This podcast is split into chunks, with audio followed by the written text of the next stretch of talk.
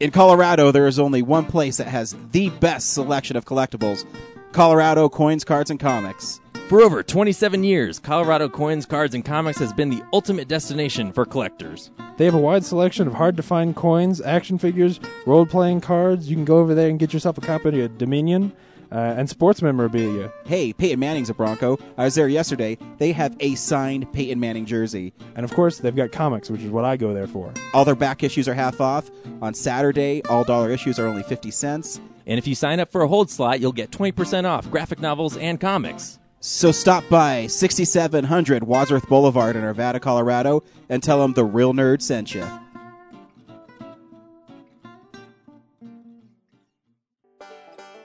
For barbecue that can't be beat, try Birdman Barbecue Sauce. Available and original and spicy. These robust, full flavor sauces have the awesome power to kick your taste buds in their face. And for that smoke and taste on everything you eat, try new Birdman Smoke and Rub. Caution! Meat left unrubbed may suffer from flavor performance anxiety. You can pick up Birdman Barbecue at local area Ace Hardware stores, Ruff's Barbecue in Golden, and the Danny Cash Hot Shop off Broadway. You can also like us on Facebook at Birdman BBQ.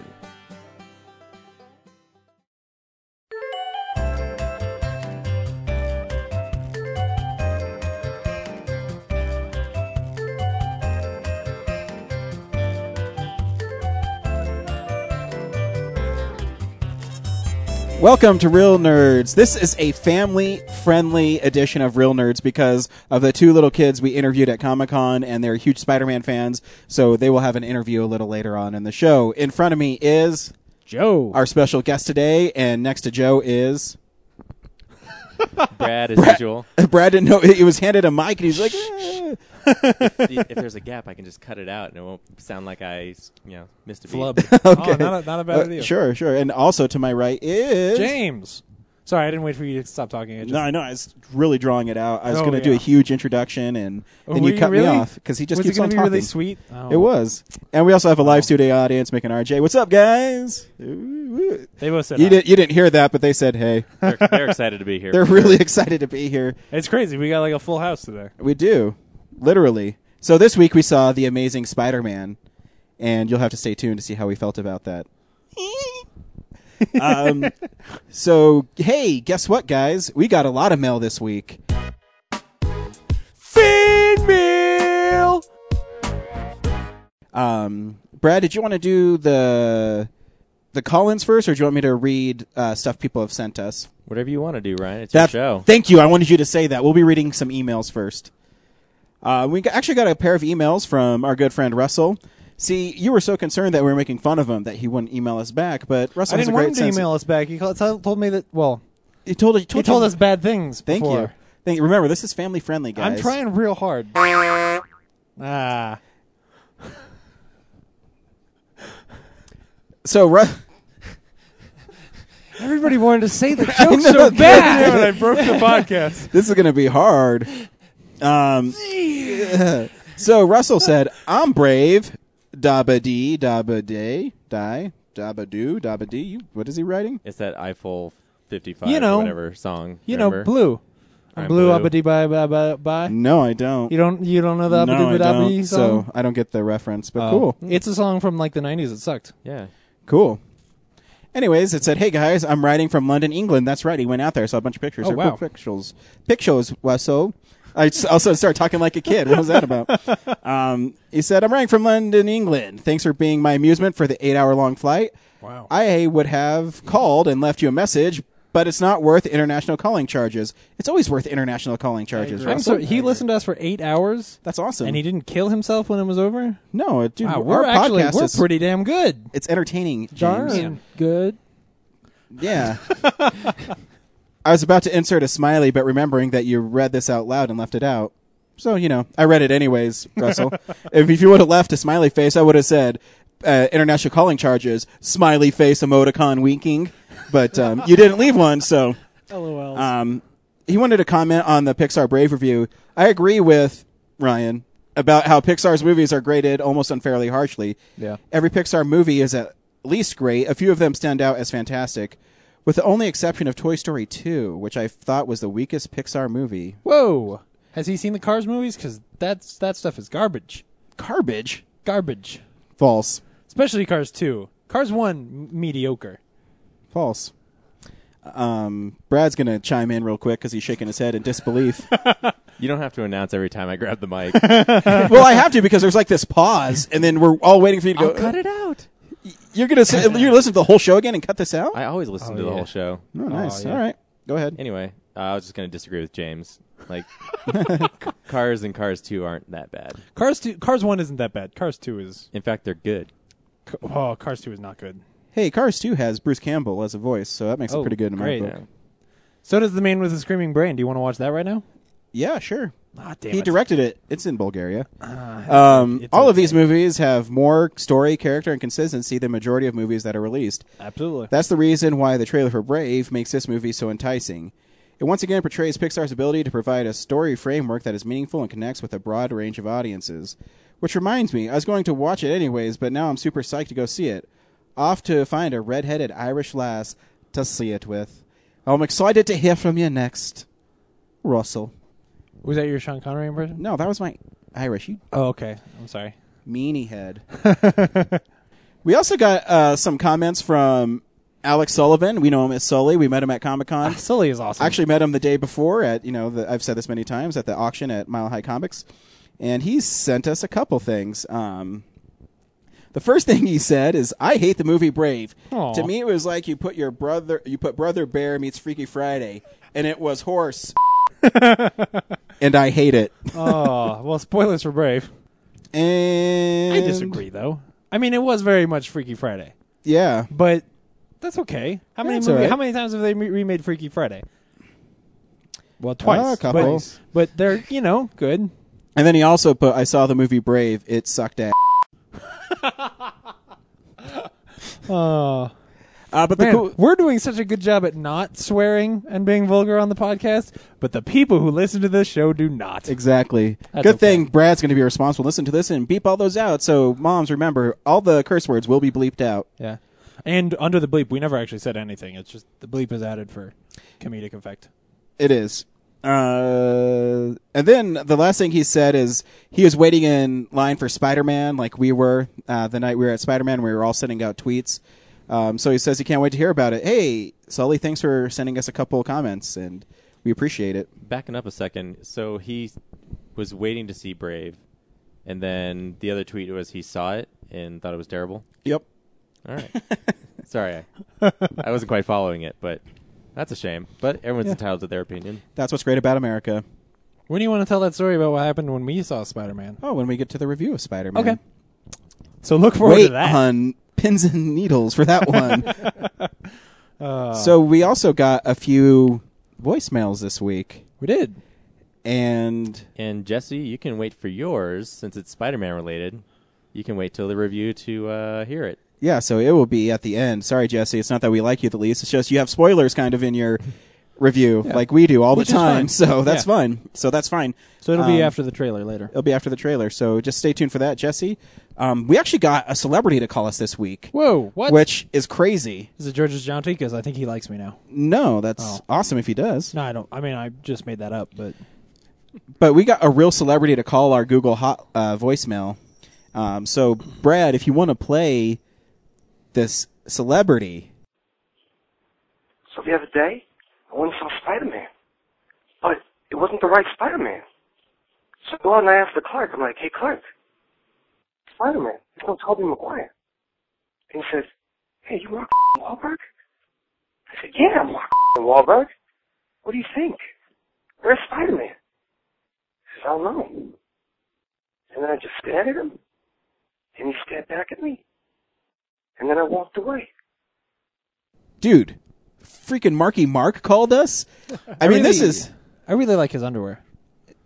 Just, I'm just. dude, this is for kids, man. oh well, no, I mean they're very comfortable. Wait, he makes his own underwear? what didn't he? Wasn't he famous for being an underwear model? I assume Uh, I the don't know. models He's make famous their for own lots clothes, of right? things. I think he's famous because he was he he felt it. Oh, Some would say, "Feel it, feel it." Actually, I think he was a Calvin Klein model. Was he? Yeah. But he, he uh, m- obviously he listened to our TED review last week, like what he heard. He went ahead and called us and told us he saw Spider Man, and so I'm glad that Mark Wahlberg gets out and sees movies as well. yeah. He's a fan. Possibly drunk or something. Mm. possibly. But you know what? Thanks, Mark. We appreciate the phone I call. don't think he knows how to work I think his I can phone call him. either. I think I can call him Mark now. I don't have to call him, call him Yeah. Mark Wahlberg. He called our show, so he's like he's like my bud. I just So- call him. I call him E. E. Yeah, just E. What does that mean? Because he was Marky Mark, so I just call him E. Oh, so you just Clever. cut that off. Yeah, Wouldn't yeah. it be Hey, E, Y? How It's a you very doing? inside thing. Wait, between wouldn't it be you and Y? Mark. Or is it does it spell Marky M A R K E? Wait, wait, wait. Did- Was it Marky? It wasn't. It wasn't like Mark space E No, space it's Mark. Marky. I've been living a lie. you have been. oh my goodness. I just got an email from Mark Wahlberg saying that your name for him is disrespectful. just now it happened. Wow. So thanks, Mr. Wahlberg. We appreciate you um, calling us. That was yeah, do unbelievable. call again. And here's the second message that we got this week. Uh, yeah, hi. Um, my name's Adam. I'm just calling in. I I kind of was. Uh, I listened to your podcast uh, for Ted and so on and so forth, and uh, you guys talked about Moonrise Kingdom a little bit. I was kind of curious to see what you guys thought about um, the Darjeeling Limited. Has kind of a you know it, it involved the Darjeeling story as well, but uh, it also uh, has a short movie at the beginning uh, about France and stuff like that. Uh, and basically kind of to break up the whole, you know, the whole beginning of everything. But uh, I was kind of wondering what you guys thought of that. So, um, I think that Wes Anderson has a very unique style, so it's really interesting, and I'm just kind of curious to see. So, thank you very much. Bye. So he's asking. He's asking what we thought of Hotel Chevalier. Yeah. Oh, okay. So, James, what did you think of Hotel Chevalier? Uh, I hated it actually, and I'm Wow. Like people, I, I remember the reviews of Darjeeling being kind of middling. Um, and I- Natalie I, Portman's butt. I way to skip right to it. Uh, I really liked Darjeeling Limited. I was a huge defender of that movie. Yeah, me too. Um, but I hated that first section because Really? it feels so out of context and it's so totally different than the rest of that movie. Um, that I, I just didn't know why it was there or what his purpose was. Uh, and it, it and- sets up why one of the brothers is all bummed out. yeah. Is there But a I- Wes I don't Anderson think it- movie you don't like, Brad? I don't think it matters. Um, like your mom. Hey.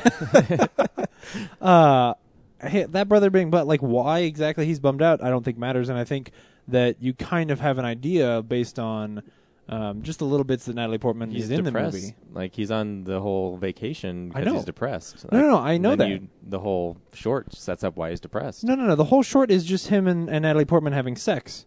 Um, that's the whole short, as I remember it. Um, I mean, there's little bits of dialogue in there, but it's There's not. a train in it. Um, and and visually, I don't think it's anywhere as, near as cool as what uh, Darjeeling Limited does.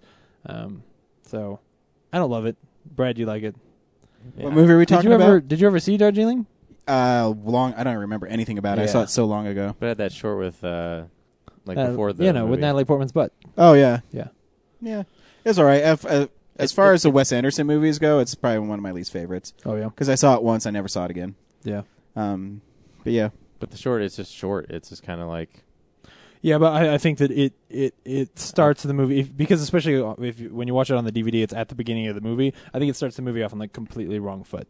Um, if you want that information in the movie, like find a place to fit it in. Uh, or I watched it on on iTunes like weeks before it got released in theaters, uh, and then it kind of made sense. Then it was just like this little short film that was interesting, but stood on its own. Whereas if it's the first step of the movie, I think it it totally knocks everything off kilter. Hmm. and I just want to say, I asked Brad a legitimate question. He said my mom, so that's uh, that's really nice, Brad. Thank you. Appreciate that. Yeah. Is it really a Wes Anderson movie you don't like? I don't think so. No. Cool. Cool. Is there a movie you guys D- don't like? No, I was just I was just curious. Well- Oh. because you always every time there's a Wes Anderson movie come out, you just love it. So I was just curious if there's one that you didn't like. I don't Oh, like yeah. Rushmore. You don't like Rushmore. I don't he like- said I it. don't like he said Rushmore. it. Wow, I are you don't- going to see that at midnight this week? Yeah, I guess you're not. Come with I'm- me, James. I'm not. uh, yeah, I'm gonna go see it Nice. probably tonight. Uh, cool. so yeah, Well, That, thanks for calling in, as always. thanks. thanks, Absolutely, Adam. yeah. And That's a good question too. I haven't thought about that in a long time. yeah. So And- thanks, Adam. we're glad you like Ted. And yeah, so thank you everybody for calling in. Remember, you can leave us a voicemail, 720-6nerds5. You can tweet us, real underscore nerds. You can email us directly, realnerds at gmail.com. You can like us on Facebook and leave a post on Facebook, and we will read it.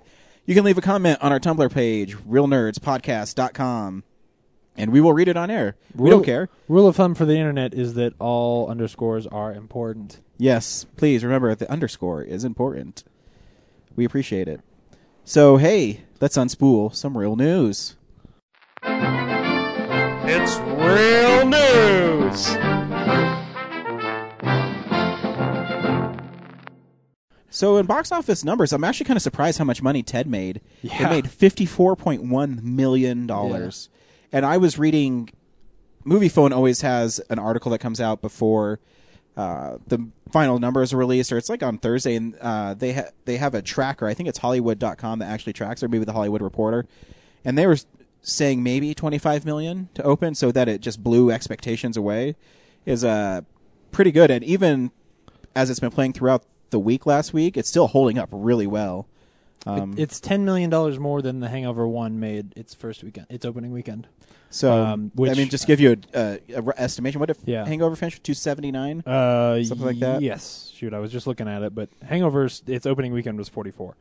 and then overall is over 200 million. Um, Yeah. and two- then the two second seventy nine. movie uh, was Magic Mike, and that made 34 million, which is also really shocking for what kind of subject matter it was. So I Well- guess women really wanted to see uh, men take off their clothes. and we'll talk about this later, but it is it is actually like uh, a you know fairly subdued. Well, that's not the right word, but it's a serious Steven Soderbergh movie, and for that in the middle of the summer to do that well, yeah, there's some Serious?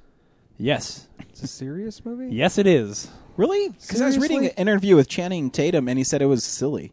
There is silly stuff in it, but at its core, we'll talk about this in what we've been watching. Okay. Seriously? Yeah, So James, I don't have the information in front of me. So what's coming out next week? DVD releases and Blu-rays.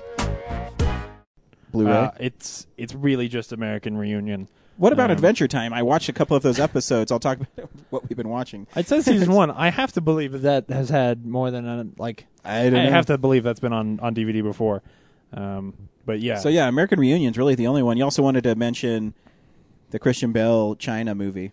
No. Oh, Well, yeah. The flower of war, the flowers of war. I I don't even know if it ever got released over here. I don't know if I will ever watch it, but uh, it's out. You can go get it. Cool. So that's a light week. Yeah. Very light.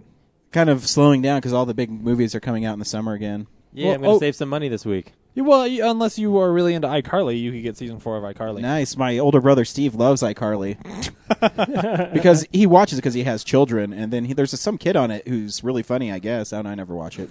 I, di- I didn't I didn't expect that to actually be a real comment. Oh, Oh, It is, my friend. It is.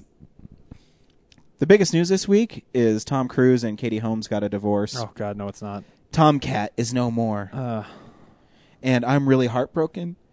Why can't Tom Cruise find someone to love him?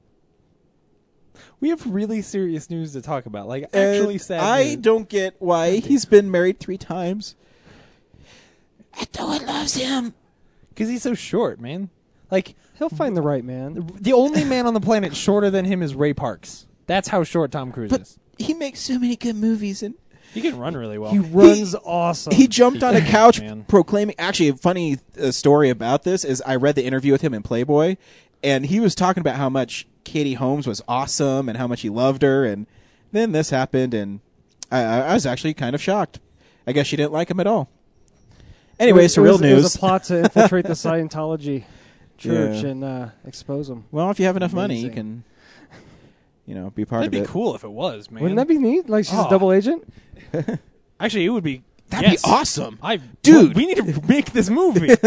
oh, Um, also, I have actually a couple real news things. Okay. Um, s- on the I obviously follow Spider Man, the Amazing Spider Man people, and they released that the Amazing Spider Man is the first part of a trilogy that they're gonna. The second one's already gonna come out in 2014, so we don't even have to wait that long for another Spider Man movie. Well, and we already kind of knew this because You did. years ago when they were just going to make this a Spider-Man four. James Vanderbilt's James Vanderbilt turned in a trilogy of scripts. he did, Um, so we kind of knew that this one was was leading up to some stuff. but they hired new screenwriters to do it. plus, in the world of Avengers, you no longer make a comic book movie to stand on its own. Nope, and that's awesome. Yeah, And also, uh, normally I wouldn't mention this because I love the movie Psycho. Um, Oh, I yeah. think it's a great movie, but the producers of Lost are creating a prequel to the movie for on A and E called Bates Hotel. Yeah. So if they create like kind of a psychological thriller where it studies, because I think Norman Bates is a great character, and kind of explain his downfall, and I mean you don't have to show him killing his mother. You can just see you know how he was beforehand, and yeah. I think am that would- interested. I uh, that was a piece of news that I cut out because I knew we were going to be a little heavy on time. Um, that yeah, I I think is really an exciting. I mean, it, it's weird because it's it's another hey we're gonna re- take this thing that you already know Yeah. and make something new out of it. But I think there's a lot of potential to make a cool show out of that, especially now that like horror television is starting to take off. I agree. Especially after American Horror Story, um, I think it could be pretty cool. So yeah, those are my two little quick news things Yeah. that I thought were interesting this week. James, what else you got for me? Well, as always, I'm going to start with a downer. Oh, you Um, son of a but this bean is the dip. this is honestly the biggest news of the week, which is that Andy Griffith died on the third. Um, who did? Were you guys big Andy Griffith fans? Like, It's all did you right. watch When I was the a Andy kid. Griffith show? Yeah, I mean everybody Yeah. knows the song and everybody knows you know Yeah. characters from it. So. I, yeah, When I you're mean it was sick. It was pretty much always on. exactly Yeah. exactly. It was always on in the middle of the day. Yep. Um, that's when I watched a lot of it. Um, and it, man, that hit me hard though. Like Andy Griffith was such a lovable, iconic dude. I said on Facebook that I feel like he, um, through, you know, he he wanted to make the the world a better place, and he did it through some of the best possible ways, through like telling good, heartwarming stories and encouragement and all of that. he did have that really cool voice. You know what I mean? Oh, yeah. Like really comforting. Exactly. Like you wanted him to be your grandpa. Um, and then of course he, he in my mind has become like a piece of Americana. Sure. Uh, and so it's it's really a shame that that uh, he is no longer here. But you know he was 89 years old, which is a good long life. So that's good. It is. It's actually the same age as Stanley, It is. which uh, makes me nervous. and Hey, I'll liven things up. At trivia this week, one of the team names was Mayberry RIP. Oh, that's whackity smackity doo. Dang it. um. s- I did it. It was me. So there's a lot of movies that are always floating around that you keep hearing about that you think like, well, that's probably never going to actually happen. And honestly, on my list has always been Edgar Wright's Ant Man movie. Uh, people have been talking about it forever, but this week uh, he, well, actually uh, about a week and a half ago, because you have to remember since we did Ted early, you know, this is slightly old, but um, he did an actual. He went out and did a test reel to try and prove to studios like I can make a cool movie where a guy has the superpower to get small and then get real big, uh, because understandably that doesn't sound like the most interesting superpower like visually um, but the fact that he is actually working on that uh, they've said there's a script it means this is gonna happen uh, and especially after the avengers doing as well as it has He is a member of the Avengers too. oh yeah So you can now have whether or Hank not he'll be Pym- in avengers 2 is up in the air but Yeah. uh, It's pretty a cool. freak story about Rick Moranis and a shrinking device. Uh, speaking of the producers of Lost, uh, Damon Lindelof is actually coming back to TV. We teased this a few weeks ago because there was rumors that he signed a contract with somebody, and he's doing a show for HBO called The Leftovers, which is based on a Tom Perrotta script, who's the guy who wrote like Election and Little Children. I love Um, election. Election's a good movie. Yeah. So it's a it's a it's sort of a post rapture kind of a movie. Like it doesn't the, the the book at least is about like one day a whole bunch of people disappear nobody knows where they go. Uh, I don't think that it straight up says it's the rapture, but it's sort of like that. And then it's about sort of the people who are left behind and, and them trying to rebuild their lives based when people have just disappeared, um, which is sounds very much right up Damon Lindelof's alley, where it's you know mystical and there's weird stuff going on, but at the same time it's really a character driven kind of a show. Is it is it Jesus-y though? I mean, is it No. a real? Uh, is it is it about? Is it Jesus? How much Jesus? uh, You know, You know, because I, can only take so much Jesus what's in the my story. what's the percentage so- of Jesus? Well, no, I mean Damon Lindelof is a Jew, so there's probably not going to be that much Jesus in Hey, it. so is Jesus. Um, fair point. Fair point. Um, and it's on HBO, so no, it can't have that much Jesus in it. But uh, it it sounds to me, based on the article I read, because I haven't read the book, uh, that it's a pretty ambiguous kind of a thing. Like they don't. It's not necessarily about the religion. It's more about rebuilding in a more post-apocalyptic kind of a way. Um, so anyway, I think it sounds really interesting, and I'll look forward to it.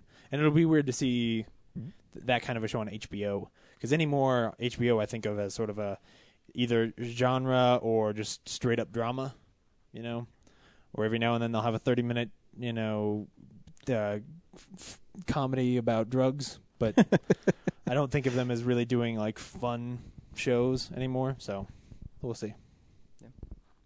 That's everything I got. Nice. S- Oh, Brad, you have Brad, news. bringing some to the podcast. Um, it's actually kind of old news, but I thought it was fascinating. yes, we know we So- landed on the moon, Brad. really? Yeah. You guys heard about that? Actually, actually, I've heard maybe we didn't. Well, I don't know. Oh, Don't be that's- one of those guys. Blow my James. mind here. no, I'm very much not. Anyway, Destroy my little world. Um, uh, while I was out getting comics, uh, I found an old Starlog issue that what's had Starlog? Yeah. What's Starlog? Yeah, what's Oh, it's an Starlog? old sci-fi magazine. Sci- Like uh, movies in general. Yeah. Yeah. What's Um, a, what's a magazine? Uh, before iPads, James, there was these things made out of paper. Um, yeah, it's a it's old sci-fi movie style magazine. Cool. It's from like the 80s and early 90s. I think it's still around. Yeah, yeah, yeah, yeah. Yeah, like kinda like Fangoria. Fangoria, yeah. Joe. It yeah. says. Um, and it had Ninja Turtles 2 on the cover. Nice. So I was like, I have to have that to find out what they wrote about.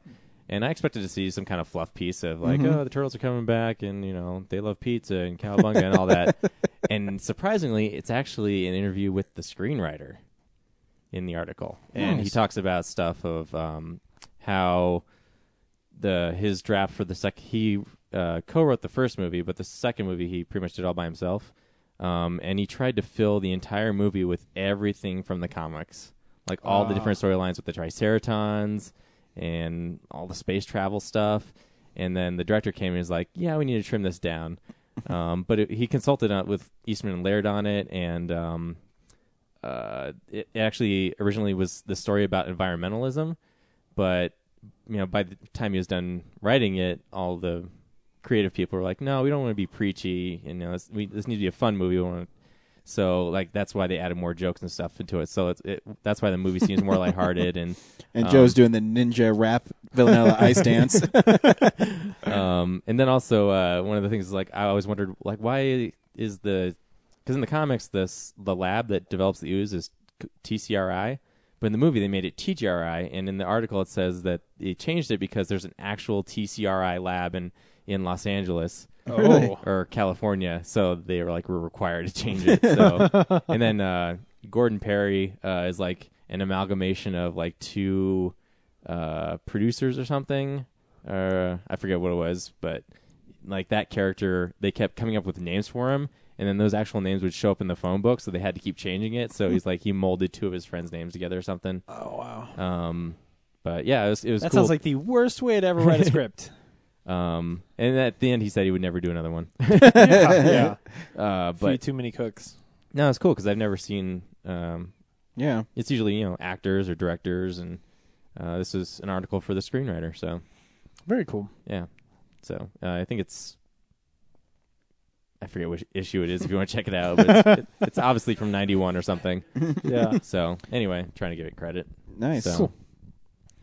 So uh, this week, me and James usually do the comic corner, and not only do we have a brand new intro, but Brad has read comic books that he's going to contribute to Comic Corner, and that's so weird because Brad was usually burning comics. I don't get it. So yeah, yeah, yeah. I oh, thought burn comics I thought he was always like beating children who liked comics. I know, right? that i So do weak. do That is so weak. But anyways, Brad, tell everybody what comic books they should be picking up. sweet i'm the star now What's up, nerds? It's the Comics Corner. for my special comic book corner, um, I after the Michael Eastland interview, I made it my mission to go find the comics he recommended. You brought them with you. You know the I listeners did. can't see them, right? I know, but you guys can see them, and you have a better re- reference of what I'm talking about if you can see them. Oh, okay. You won't just drift off as I s- as I talk about them. You'll have stuff to Huh. look at. Um, anyway, at the in the Michael Eastland interview, he talked about his favorite Batman comic of all time, which is Detective Comics number 439 called Night of the Stalker, and it's actually a 100-page DC comic, so it has other stories featuring the Atom, Hawkman, the all-new Manhunter, Doctor Fate, and Kid Eternity. Huh. Who I've never heard of, but um, Doctor Fate's cool. what's special about this Batman uh, story in here is that the whole story does not have Batman saying a word. It's completely narrative, and then all the villains uh, in the story are you know have dialogue. So, Yeah. but Batman himself, it's, it's it's not even like in his head. It's just he just shows up and squints at people until they feel guilty. yeah, Yeah. and actually he shows up and goes into rage mode because what happens is um, he's out um, you know checking out gotham making sure everything's okay and then uh, these i think it was bank robbers uh, are, are s- escaping and then this woman gets in one of the guy's way and he just shoots her and then the guy's like dude you weren't supposed to kill anybody and then that girl's husband fights the other guy and he gets shot and so their kid is left orphaned just like Bruce Wayne and Batman gets really really upset and he hunts these guys down. Nice. Um, so they make away in their getaway car and the one guy who's like, "Dude, we weren't supposed to shoot anybody." He's really remorseful, but the other guy's like, "Whatever, she got in my way. I had to do what I got to do to escape." and so Batman chases them down. I think he uh, jumps on the hood of the car and starts like tearing at the windshield. And then they like go out to the swamp and he, he like one by one picks them off um, as they split up. There's a swamp near Gotham. Yes. Whoa. Uh, and there's also a cliff. in Like, the swamp, uh, like in the swamp, like they find a swamp cliff. yeah, it, it looks like a swampy area. Yeah, but Oh, yeah, wow. th- then there's a cliff, and then Batman's standing on the edge, and the one guy charges at him, and uh, He Batman just jumps- olays him and he wait. goes off the cliff. does Batman just jump out of the way? no, he lashes onto the guy, but like in the side of the panel, like everyone, all the other bad guys see them fall off the cliff, like, oh my god, that guy just Oh. killed Batman and himself. But there's a branch hanging like below the cliff, so Batman just Oh, leaves okay. the one guy on there, and then he goes off and stalks the other guys. Uh, then the one guy who's remorseful, you know, he captures him, but the guy's like, "Please don't! I, I- I, I, I, I feel really bad about what I did." And Batman's like, "Okay, well, I'll let you go." He- Well, for the police, but like he doesn't beat the shit out of him. Like, But you just said the other guys- Batman doesn't talk. huh? You said Batman doesn't talk. He- It's his expression on his face. Yeah. Yeah, Oh, okay. like and the way the guy responds to everything, and then um, yeah, he so do said you remember uh, why Michael Uslan said that's his favorite story? because Batman doesn't say anything. And yeah, because he well, he was talking in the interview that the reason because he likes that kind of Batman. He likes the dark, scary Batman that Yeah. stalks people in the shadows, and that was his, that's his interpretation of the character, and that's why it's his favorite Hmm. one. Cool. And then at the end, he goes back to Wayne Manor and kind of cries because he's so sad that there's another parentless child in the world Nice. and that he couldn't do more. so would you say it's a great Batman story? Yeah, that's pretty good. I'm confused. When he's crying, does he say, "I'm so sad"? There's not another. There's another parentless child in the world. No, it's like the narrative. Oh, 'cause he like never- the he never narrators. talks, that's right. Yeah, talking Okay. about his feelings Cool. and stuff. So, uh, and then um, I picked up the. You are a meanie head. I thought it was a funny joke. I think I'm just gonna edit James out of the show entirely. Haven't you been James doing that is for silent, months? and we just provide narration for for James. James Don't doesn't do think that. that, last Don't- thing was very funny. No, don't do that. No. James started to talk about Damon Lindelof. um, and then the other books I got, um, which I actually thought was Night of the Stalker. I, I forgot that um, I, I thought Night of the Stalker was the one Uselin wrote, but it was actually this other. Um, he uh, well, I don't want to spoil the interview story, but uh, basically he so in a really cool way he got a chance to write his own Batman comics, and he wrote one, and they liked it so much that he got to continue the story arc into three. So I picked up um, Detective Comics number 460, 461, and 462.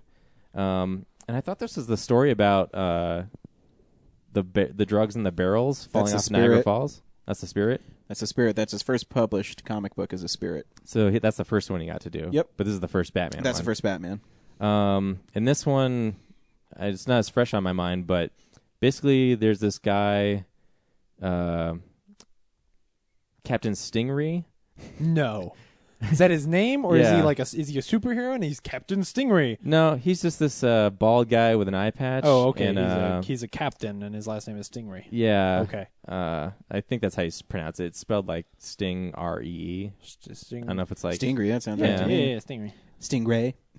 Um. Anyway, so this uh, Captain Stingray hosts a villains how to how to uh, fight Batman class Nice. or how to how to perform crime class, Oh no. and he uh, is that. Oh wait, that's a different story. My no, bad. you. I want to hear that story. All right, go ahead. Well, it- it's it's similar because it starts out with he's talking to um, a bunch of other criminals, like saying like, "I know who Batman is, and uh, I believe that he is three different people. uh, okay. So we have to track down these three different people. So he has this plot to. Is one of the three people Bruce Wayne? Uh, should I spoil the book for everyone? Well, i- if if none of the three people are Bruce Wayne, then there is no conflict at all. So. Uh, well, yeah. So n- no. Oh wow. Um, the all three people are triplets, triplet actors, called the who are the uh, the Courtneys. What? yeah, it's, it's kind of goofy. Um, so Batman, you- as it goes along, like Stingrays hunt, like hunts down each one of these different Batmen to collect them all and then expose them. Um, but he e- each time in each book he reveals he takes off the mask and it's like this Courtney, like their last name is Courtney. I forget the first names of everybody. Yeah. Um, in the end, like Stingray is a they're actually quadruplets. Oh, okay. Stingray is like the evil brother. Ah. So, He uh he's really just killing his brothers. So at the end of each book, you think he's caught Batman, and you're it, it's actually really good at making you think, like, oh, well, that was supposed to be Batman. You know, why isn't it Batman? And oh, there's another Courtney brother, and they're you know triplets, and uh, it's, it's a lot of uh, A lot of detective work. Good thing it's in Detective Comics. exactly. um, so yeah, anyway, and then by the end, you find out that Stingray is also you know, a fourth uh, Courtney brother, and he's just mentally ill, Oh wow. and uh, yeah, That's an interesting twist, though. Does Batman punch him in the face? uh, I think so, yeah. Oh, okay. He just like shows up. They and then- never explain this- why he's missing an eye, though. Three three issues in a row, this guy just like catches people who are Batman, and then they're not Batman, and then at the end, Batman just shows up and punches the dude in the face. that sounds like the best. you story guessed ever. right this time, pal. You want to meet Batman? Bam. You guessed right this time, pal. Uh, and then what's other, what, the other thing that's interesting is that for all the denouncing that Michael Uslan makes of the campy Batman '60s show, Mm-hmm.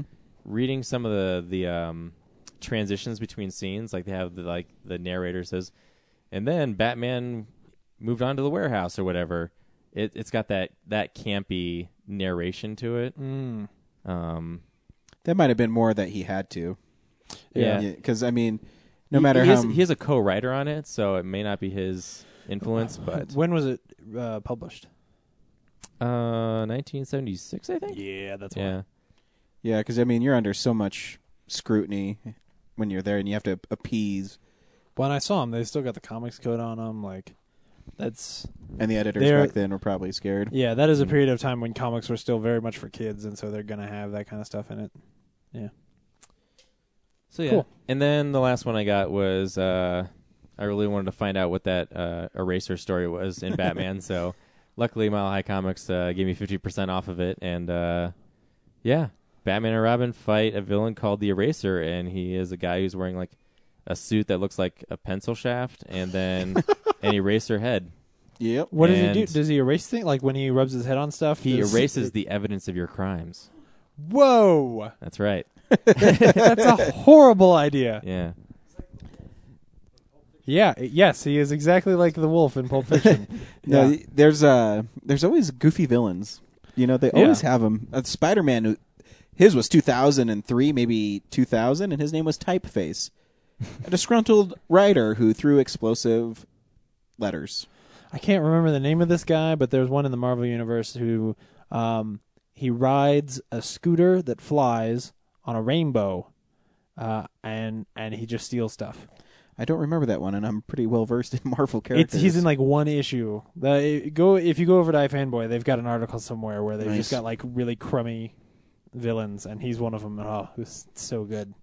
Here's the thing, though. Like, if I was Christopher Nolan, like the way you could actually make the Eraser a cool villain. Like, you take away the stupid pencil costume, and you just make him a villain who like erases evidence of like your existence or. your- well, you would just make him somebody who works at the police department and Or- goes through. I think his name is Joseph Stalin. I don't. For history buffs out there, yeah, that's not bad. enlighten me because I have no idea what you're talking uh, about. Joseph Stalin, if he did not like you, he would murder you, and then he'd erase you from history. So he would have photos doctored with you. If you were in him, he'd take you out of the photos. There you go. I think that'd be a cool Batman character, the Eraser. Stalin. Yeah, Stalin. Uh, Well, there is a Batman comic from like I think it's number 18 where he does fight Hitler and Stalin. Nice. Oh, Dude, Hitler always been deserves to done. get punched in the face. the more superheroes that do it, the better off the world it's is. a universal truth. Like everybody wants to punch Hitler in the face. Do you think Totally. his family Well- changed his na- changed their names after all. Oh, they that? all did. Most of the Hitlers in Germany changed their last names. yeah. Yeah, I mean, there's such a stigma about it. Yeah. So anyway, yeah, comic book corner for this week. Nice. Hope you enjoyed W- it. Way, way to contribute, Brad. I'm, I'm proud of you. Sorry, it wasn't a Spider-Man book. Yeah, we wa- saw That's Spider Man okay. this week. And Well, it was going to be my week, and I was going to deliberately not pick a Spider-Man book because I was like, ah, there's already too much Spider-Man. There's never enough Spider Man. Anyways, we're going to rename another part of our show, and Joe's going to provide us with a goofy voice for it. This is called Stuff We Have Been Watching. So, uh, yeah, this is the stuff we've been watching. And I'm the host, so I get to go first. So I don't care what you guys say. The name's so different this week. It I is. don't know what to do. Yeah, I didn't watch stuff. You did. I guess I did watch stuff. So I didn't watch too much because I saw Spider Man so much this week, but there is a few things I watched that um, I took chances on. Uh, one was Newsroom, which James talked about last week, and it was really good. Uh, I really like Allison Pill in it. There's just uh, there. I mean, it's Sorkin, so you're you're just enamored with the the, The dialogue, and um, It's so quick and uh, quick enough. Like I've, I've rewatched that first episode maybe four times now, and it's, there are still little things that he'll say that now I get. Like this time around, I go, oh, okay, that's what he's saying there. Yeah, I think it's really good. Um, I I don't think it's as good as James said it was. I mean, it's okay for me. I mean, it was fun. Yeah. Um, if I had HBO, I'd probably keep on watching it, but I don't, so whatever. Absolutely. Um, I also have never seen an episode of True Blood, and Oh. while I was in Nebraska, I don't know what it has. to- What season is on six, five? Uh, five. um, so I'm guessing it's from season five. Yeah. And I watched it because there's nothing else to do in Nebraska, and I had no idea what was going on. I thought it was like a serious vampire show where they were dealing with vampires in society and they feasted on p- uh, people. And uh, no, Well, that's uh, wh- that's where it started. Yeah. uh, Suki is her name, correct? yeah. And she has some powers where she can shoot light out of her hand Yep. and she was talking to this vampire mistress. I run a bar lady who's Yeah. Kristen Bauer's character, Yep. and she shot her across the room. Yep. And then there's a little kid vampire who Yeah. yells at people. I don't know what's going on in the show. Uh, and Here's then there's the- this one black girl who has turned into a vampire, and Yep. she's drinking. I think true. I watched what- the same episode what- as what- you, what- and I what have is True no Blood? Is idea True Blood what was like a happening. thing? True Is- Blood is is, it True Blood is like beer? Sobe, but it's for vampires. It's a syn- synthetic blood, so Okay. they don't have to feast on humans all the time. yeah, the, the premise Uh. of the show is that this company came out with a synthetic blood, and that allowed vampires to like reveal themselves to the world because now they can just drink True Blood instead of drinking people, which meant that oh they're not monsters anymore. They're you know, um, which so that's how it started, Mm-hmm. and it was really good, uh, or you know, good enough. Um, and they've gone way off the rails, and Yeah, now I've- there's there's lightning shooting and characters just randomly get turned into vampires It's- now, and I don't I don't give a shit anymore. Yeah, it's like uh, the show is trying to be. s- I don't know if it's trying to be campy or be a drama, but the drama comes off extremely campy. um, I think the problem is that the writers don't know that. yeah, because I mean, then there was a part where there was a police officer and his butt was on Facebook. And yeah, I, yeah, I, right. I don't know what that's about. I, I don't. I I've never seen an episode, so maybe watching the. 60th episode of it's not a good start but No. I yeah. You gotta start somewhere, and it really didn't catch your attention here's to the want to thing. go back and do it. Though. no. like sometimes there's great stories like that cop that you saw there was a, there was a story a couple uh, seasons ago where um, because vampire's blood if a human ingests it is sort of like a drug um, and so that guy got addicted to that stuff and that was an interesting story um, but then they'll go crazy and then there's fairy because the thing is Sookie fairy she's a fairy So do you still watch it? here's the thing Is, I it- have- is this, is this your two broke girls of HBO? No, I've been watching it because honestly, like season two, I adored. Like season two is so cool, and the ending is amazing. Um, but season three is garbage, just awful. Uh, and I've been, you know, stealing them illegally off the internet. uh, find a find a better way to say that. I don't know. Children do not steal Um, things off the internet. And I downloaded this week's se- episode, and it's just sitting on my computer, and I don't think I'm gonna watch it. I think I'm done, Um 'cause because I don't I don't care anymore. Like, yeah, they turned one of the characters into a vampire, and it's just Yeah, nonsense. uh, now. I don't, get- Joe. Did, I don't understand what's going on in the show. I don't, and I, even if I come into a show, if I came into Twenty Four, even though I, I've seen them all, because I'll tell you, the first time I saw Twenty Four was season four, the first episode where Jack Bauer goes in and they're interrogating that one guy, and they're not getting where and he shoots him in the leg. Is and that tells, when LA blows up? Uh, no. Uh, okay. he, he that's- shoots that's him the in other the he shoots him in the leg, and he starts yelling at him, and then he gets his information, and he says, "That's how you do an interrogation." I'm like, I can get into this show. Yeah. Um, and I've never seen an episode before. Well, and that's because the rules of that show are very clear. Um, Yeah, I just I just don't get it. I don't get the appeal. And uh, No, I, I, I tried. I was the same way. I watched Newsroom, was really, really into that, and then I decided, hey, I'll stick around. maybe and we see if- were watching HBO at the same time. Did you watch Ricky Gervais show after that? Moment. I watched Ricky Gervais show after that, and it's pretty funny. I watched that too. Ricky Gervais is great. Yeah, I like that show. But yeah, I, I really there was nothing I could not follow what was happening. I was I kept thinking, how long are they going to be able to keep a kid vampire, you know, looking the same? And I don't know. It, will that be show- like uh, on Lost. that show has turned into something that people watch just because it's got like pretty people on it. Um, is is my understanding from every time I meet somebody who really likes Yeah, because that it show. seems that they just go for shocking shock value. But Where nothing, no- none of it's shocking. I don't think. I, I, I mean, I don't know. I from what I've heard of it, I don't. I'll probably never watch another episode.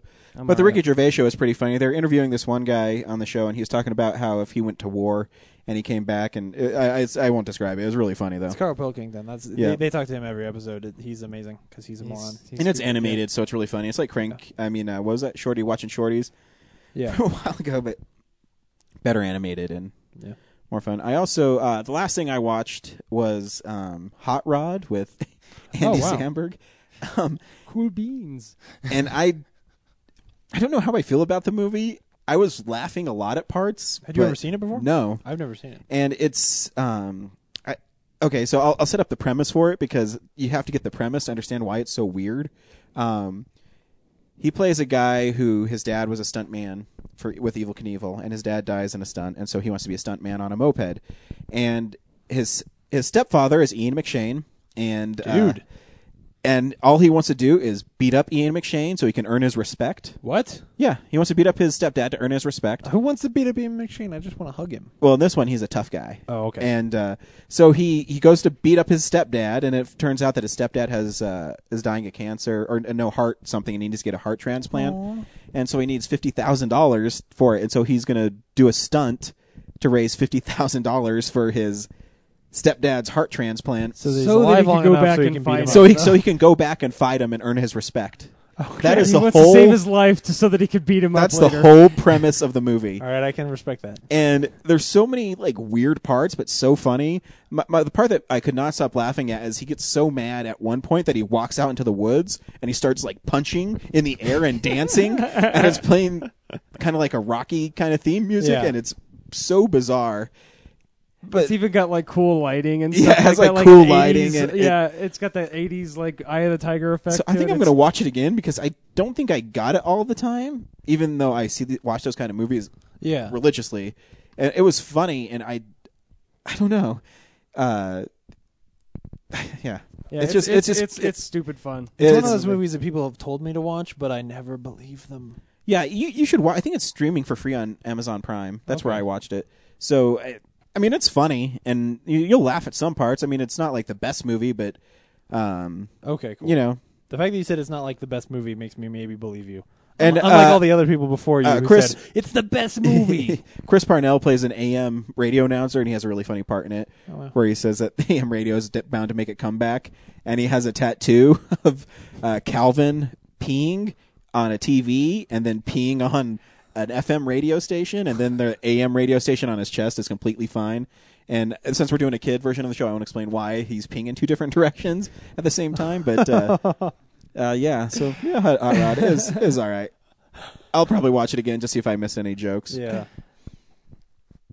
Cool. Uh, James, what stuff have you been watching? What stuff have I been watching? Well, honestly, it's been a long time since we recorded, so there's a lot of stuff. So I'm gonna zoom through some. Uh, I rewatched Batman Begins because I'm getting ready. I did too. Yeah, uh, and man, that movie's good. It is great. S- Spoilers for that movie, but it's good. Did I talk about that last episode? Um, Oh, did you? Oh, okay. Well, this time I watched it, and what I didn't know was that uh, the guy who plays Prince Joffrey from Game of Thrones is in that movie, and because of Game of Thrones, I saw him, and now I hate that little kid, and I kind of want Zaz to stab him in the face. Um, which other other thing I realized was Zaz is in that movie, which Yeah. I never and I didn't know Zaz until I played Arkham Arkham Asylum, um, a- and then I watched that movie, and I was like, holy crap! I it's so subtle. Um, Yeah, it's like It's one a- of the best uh, Batman villain. Yeah, like, cameos, yeah. I guess yeah, cameo. Because Yeah, he's just he's just there just to like you know add a little bit of cred into a movie That's that just not true. He's in two parts of the movies, in the beginning. Yeah. and the Oh, end. yeah. yeah, yeah yeah Yeah, So- he, he makes an appearance at the end when they're all breaking out, and at the very beginning too. yeah. Or not the very beginning, kind of in the middle. well, when when you're meeting um uh what's her name? Crane. Well, yeah, um We should try and track that guy down and get him in, in for an interview because he's like the most understated Batman. villain. Like, the, Do you mean Zaz or the guy who plays Zaz? the guy. Yeah, let's fu- let's contact Let's Zaz find for Zaz an interview. himself. This, yeah. this guy. this guy. This This guy. comic book's not talking back to me. I don't understand what's going on. Hey Zaz, I'm trying to do an interview. Would you please stop stabbing me in the face? Um, Um, yeah. So I watched Batman Begins. It's great. Um, Louis and Wilfred have both come back to FX. Uh, Wilfred is good. Louis is amazing. Um, but honestly, the first two episodes I'm a little bit down on just because they're kind of depressing. Uh, Joe, I know you're watching it. Have you seen the second episode yet? I, I think I saw the second one. I watched that one last night. Oh, um yeah well because now because of where they leave us at the end of season two like he's dating a lot and then the first two episodes are, have been about that and they're they're they're heavy dark episodes um I know my which, wife. which are which are almost understated by the really great opening uh, monologues he gives about his kids, which are really like kind of heartwarming and great. Like the second episode starts with a story that I've heard him tell before about the kinds of jokes that his daughter tells, and that's really fun. Um, but then it goes into this really horrible story about him going on this blind date, and it's just honestly, I don't want to ever see that episode again. It's so bad. Um, but I can't. Just help. I- the show is uncomfortably just bad, yeah. Exactly. The- my the wife, show I is think, just was at a amazing. part like looking at me like, No, "What the heck I is going know. on right now?" it's a, it is amazing and a testament to FX that they will let him do that on television. Um, and all of that is to say, if you've never watched Louie, you should go check this Yeah, show out, watch Mm-hmm. Louis. uh, especially if you start not on this episode. Um, but it, I'm I'm glad to have those shows back. Uh, I also I had a free ticket to see uh, well a movie at a Regal movie theater place for showing films. Um, so I went and saw. Thank you. He explained that to you. Uh, to he explained it to Brad. Like Brad didn't know what a theater whoa, was. whoa, whoa, whoa, whoa! There's a building you can go to, and they show yeah, movies at yeah, it. it is. Yeah, they torrent. Why are we here right now? What they do Let's is go they- do this. They torrent the movie for you and then project it on a wall. It's crazy. I know. I know. So is this the funny. 23rd century? What's going on here? he explained that to you like you were I know. didn't know what a movie there was. It's a place where you go and watch movies. Thanks, Um, butthead. and uh, so I went and saw. I went and saw Prometheus again, uh, which after having a conversation with somebody the other day, I've decided I c- just can't talk about Prometheus with people anymore. Uh, but I wrote I wrote an article on the on the site about sort of just me breaking down how I feel Which was about that good, movie. by the and- way. Thank you. Um, and explaining how I think things are working in that movie because you know there are a lot of questions, but I think it's a movie where a lot of the answers are buried inside, and if you take a while to dig through it, um, it's it's pretty rewarding. But anyway, um, that movie is still good. So shut up. And where do they show these at again?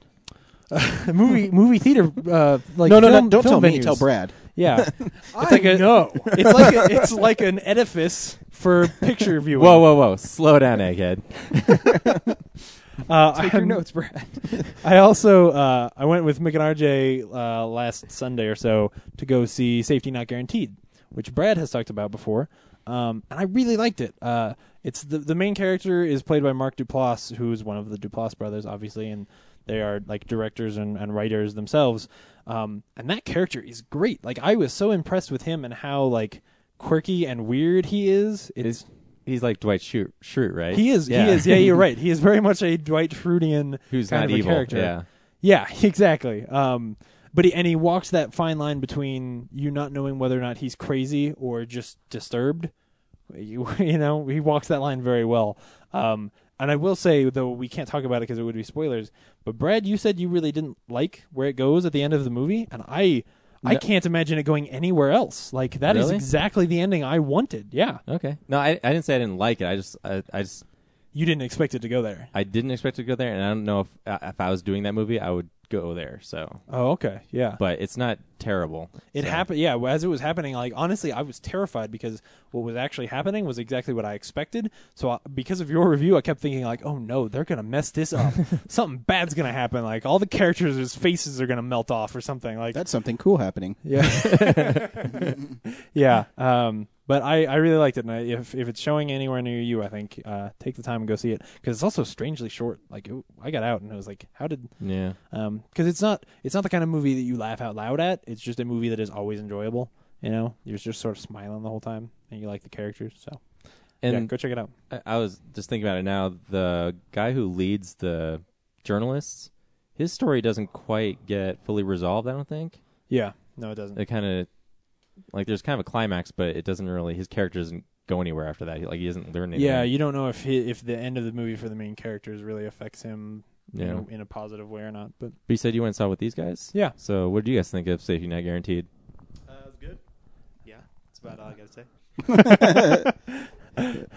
yeah, Concise and to the point. See, you don't need an hour and a half long podcast. I don't know how you guys are so f- verbose. Sorry, Brad. More work for me. Um, Brad, what'd you see this week? Um, I again watched more Batman the animated series. I'm still on volume three. Um, I'm on volume three now too. Me because too. I got it at Best Buy. yeah, we did. They've got a deal now where you can get it for fifteen bucks, and uh, it also comes with five dollars, uh, a five dollar coupon. and it'll To probably see be expired Dark Knight by Rises. the time you hear this episode. So Oh well, maybe. completely irrelevant information. Do you really think uh, you don't think it's going to run until Dark Knight Rises? Oh, I bet comes it out? runs for a while. Yeah, Oh, I, I guess bet, I maybe, bet yeah, it'll you're go right. till the movie release. Since there's so many. they're of- doing all those yeah. Batman sets. yeah. and you can order it online at that price. So just do Yeah. that. Yeah. Um, not a whole lot to. There's one episode. Uh, I'm on the first disc. There's a lot of, uh, like in you, the volume two teased a Ra's al Ghul star or, or Ra's al Ghul star. In, in Hmm. Yeah. that series, they call him Ra's al Ghul. Yeah, Yeah, I they, don't know they why. do It's that. really in- they weird. do that in Arkham uh, Asylum too, in Arkham City. They call him Ra's al Ra's- Ghul. yeah. Yeah, and, I, And then, it throws me uh, off. but then in Batman Begins, they call him Ra's al Ghul. So I don't know. What happened there? Yeah, I Should don't have know. asked Michael Uslan. oh, yeah, he would know. yeah. Darn it. Um, instead of one of our important questions, here's this one about pronunciation. hey Michael, when uh, when you were working with Christopher Nolan, like, what was his thinking behind calling him Ra's al Ghul? But see, I Get out of always my thought way, kid. You bother me. I always thought it was Ra's al Ghul. Yeah, I never thought it was Raish, Hmm. but Yeah. that's how Kevin Conroy thinks it is. So uh, uh, but yeah, in the volume two, they tease this. Uh, there's this villain called Vertigo, and um, he has this like this eye patch that makes everyone you know sick if they're like staying in the vicinity. yes. Do you remember that? yes, uh huh. Yeah. Uh, and Talia is like She shows up. his sidekick throughout uh, Batman's sidekick throughout that episode, and then Yeah. beat up Vertigo, and then it teases like Ra's, Ra's al Ghul, and then in the first disc of the next volume is where Batman ends up uh, Like, going on a quest with I think it's a two parter actually. Yeah, it um, is. Yeah, uh, with Ra's al Ghul and his uh, uh, sidekick, and then Talia too, which is cool. Um, that whole story arc, like reviving the dying Ra's al Ghul and Yeah, the Lazarus pit caught you know giving you madness and stuff and all the like little uh like globe trotting through all the different puzzles and stuff is cool. Um, Plus, he's got a he's got a sidekick named Dub Dub. yeah, who, who always whenever Batman's disrespectful ki- kicks the crap out of him, Yeah, uh, which is really funny cuz eventually Batman figures like starts feigning respect Yeah. So he'll be like, right after you, sir. You know, like letting Rishal go walk ahead of him. Yeah, Um, that's a good is a good one. and then the other cool episode from that disc is uh, it's called Trial, and uh, there's a the new DA doesn't a- approve of Batman's antics, um, and it's her goal to get Batman out of Gotham.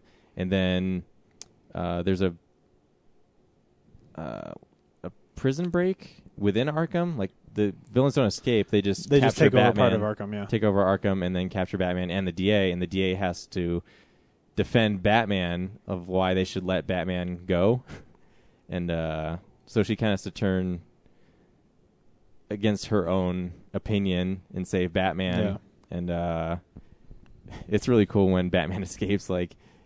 The room goes dark, and he starts picking off all the villains one by one. Like he takes out Harley Quinn first, and then like she's dangling from the ceiling, and then Joker's like firing into the into the crowd, and it's like barely missing her. He's like, "Sorry, pumpkin." Butter, you almost hit me there. yeah, that that disc Uh, also has the episode where uh oh, Batman is a robot, and Alfred's like, wait, you're not Batman, you're a robot. Uh, and then Batman's like, that's not Batman, that's a robot. yeah. The sequel That's to an the Hard episode. Act story. Yeah, Yeah, and the robot thinks he is Batman. yeah. Yeah, it's good stuff. I fell asleep, so I don't know how it ends. Uh, but anyway, yeah, good stuff again. Um, didn't Yeah. want to spend too much time on that actually. But uh, and then I also saw. Uh, I've been watching more season three of Twenty Four with my mom. Nice. Um, and right now we're at the point where uh, Nina re shows up. Oh, I love and screws up Jack Bauer's deal. And the scene at the end of the episode where Jack Bauer is preaching, like fighting to sa- like giving this speech to save his life because the Salazars are going to kill him uh, for screwing up the deal. And it's just like Kiefer Sutherland acting at that point, trying to convince, like, because logically there is really no reason for Jack Bauer to survive at this point. no. Like the Salazars could probably get the deal to go through without him in some fashion, but Yeah, Kiefer Sutherland's amazing in that show. yeah, like uh, it's it's a good scene. It is. Uh, it convinces them to let him live because, yeah. And then um, just drew a blank on the other thing I watched. Uh, oh yeah, I, I saw Moonrise Kingdom again. Which Still good? Uh, yeah, I, d- I still don't see where you don't feel like the kids are doing justice to the Wes Anderson dialogue. So Uh, yeah, I just I think don't know it, what to say. meh. Oh well, but it was delightful again. Have you? s- I still gotta- haven't seen it. Ah, we gotta man. get around and I, see th- it. So that uh, we- I have worked 17 days in a row now, so I don't. Ooh. I haven't really had time to to go do that. That's okay. Joe, have you seen Moonrise Kingdom? That's, a, no. no. So That is a no. someday we'll get an equalizer in here. Someday It's not like I hated the movie. Right. I just yeah. you need you need a balanced opinion. I think. And then the last thing I saw was a movie called A Cat in Paris, which is an animated film about a cat in Paris. about a cat in Paris. Um, it's I, I guess it's an Academy Award-winning short from last year. Short film? Okay. They turned it into a full movie though, No, it's or is it still just a short? uh, it's I think it's like an hour long, maybe an hour and I think if it's 10 less minutes. than, shoot, now I can't remember. I think if it's less than seventy-five minutes. or maybe it, was like an qualifies. Academy Award nominated animated feature. No, it won something.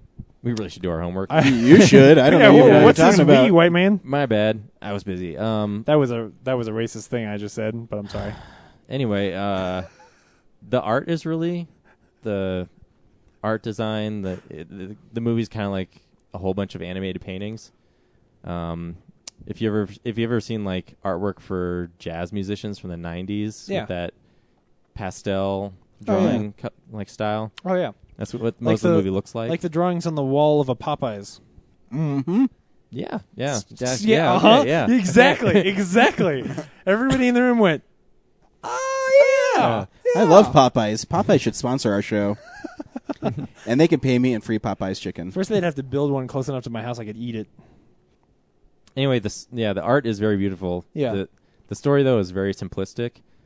Um, it's basically there's this woman who's a cop, and her husband was a cop, and he got killed on the job, and now she is stuck trying to solve that case, and because and now her daughter's mute because she's traumatized from not having a dad, and so she kind of uh, communicates through this cat who moonlights as this thief's sidekick and you know being A just cat a regular burglar. hat cat, yeah, cat burglar.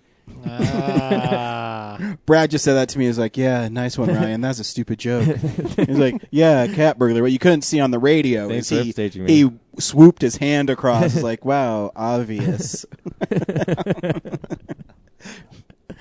Um, and basically, as the cat's committing these burg- burglaries with this thief, uh, they get in the way of these this crime syndicate who are responsible for killing that woman's husband. Ah, Um, and eventually, it turns into this whole big chase scene throughout the rest of the movie of trying to. Uh, also, the nanny who's taking care of the kid is part of the crime syndicate, so she's infiltrated the woman's, the cop woman's home, and Is- is this movie in French? yeah, uh, no, it's actually it was in English. Oh wow, okay. Yeah, it's it's it might have been in French, but the copy I saw it was dubbed with Oh, English okay. voices. So, um, Cool. Yeah, it's uh, Shows your people see it. um, just for the art. I don't like the whole. There's also like this totem story. So the end, the end. Like from the Brady Bunch movie? what?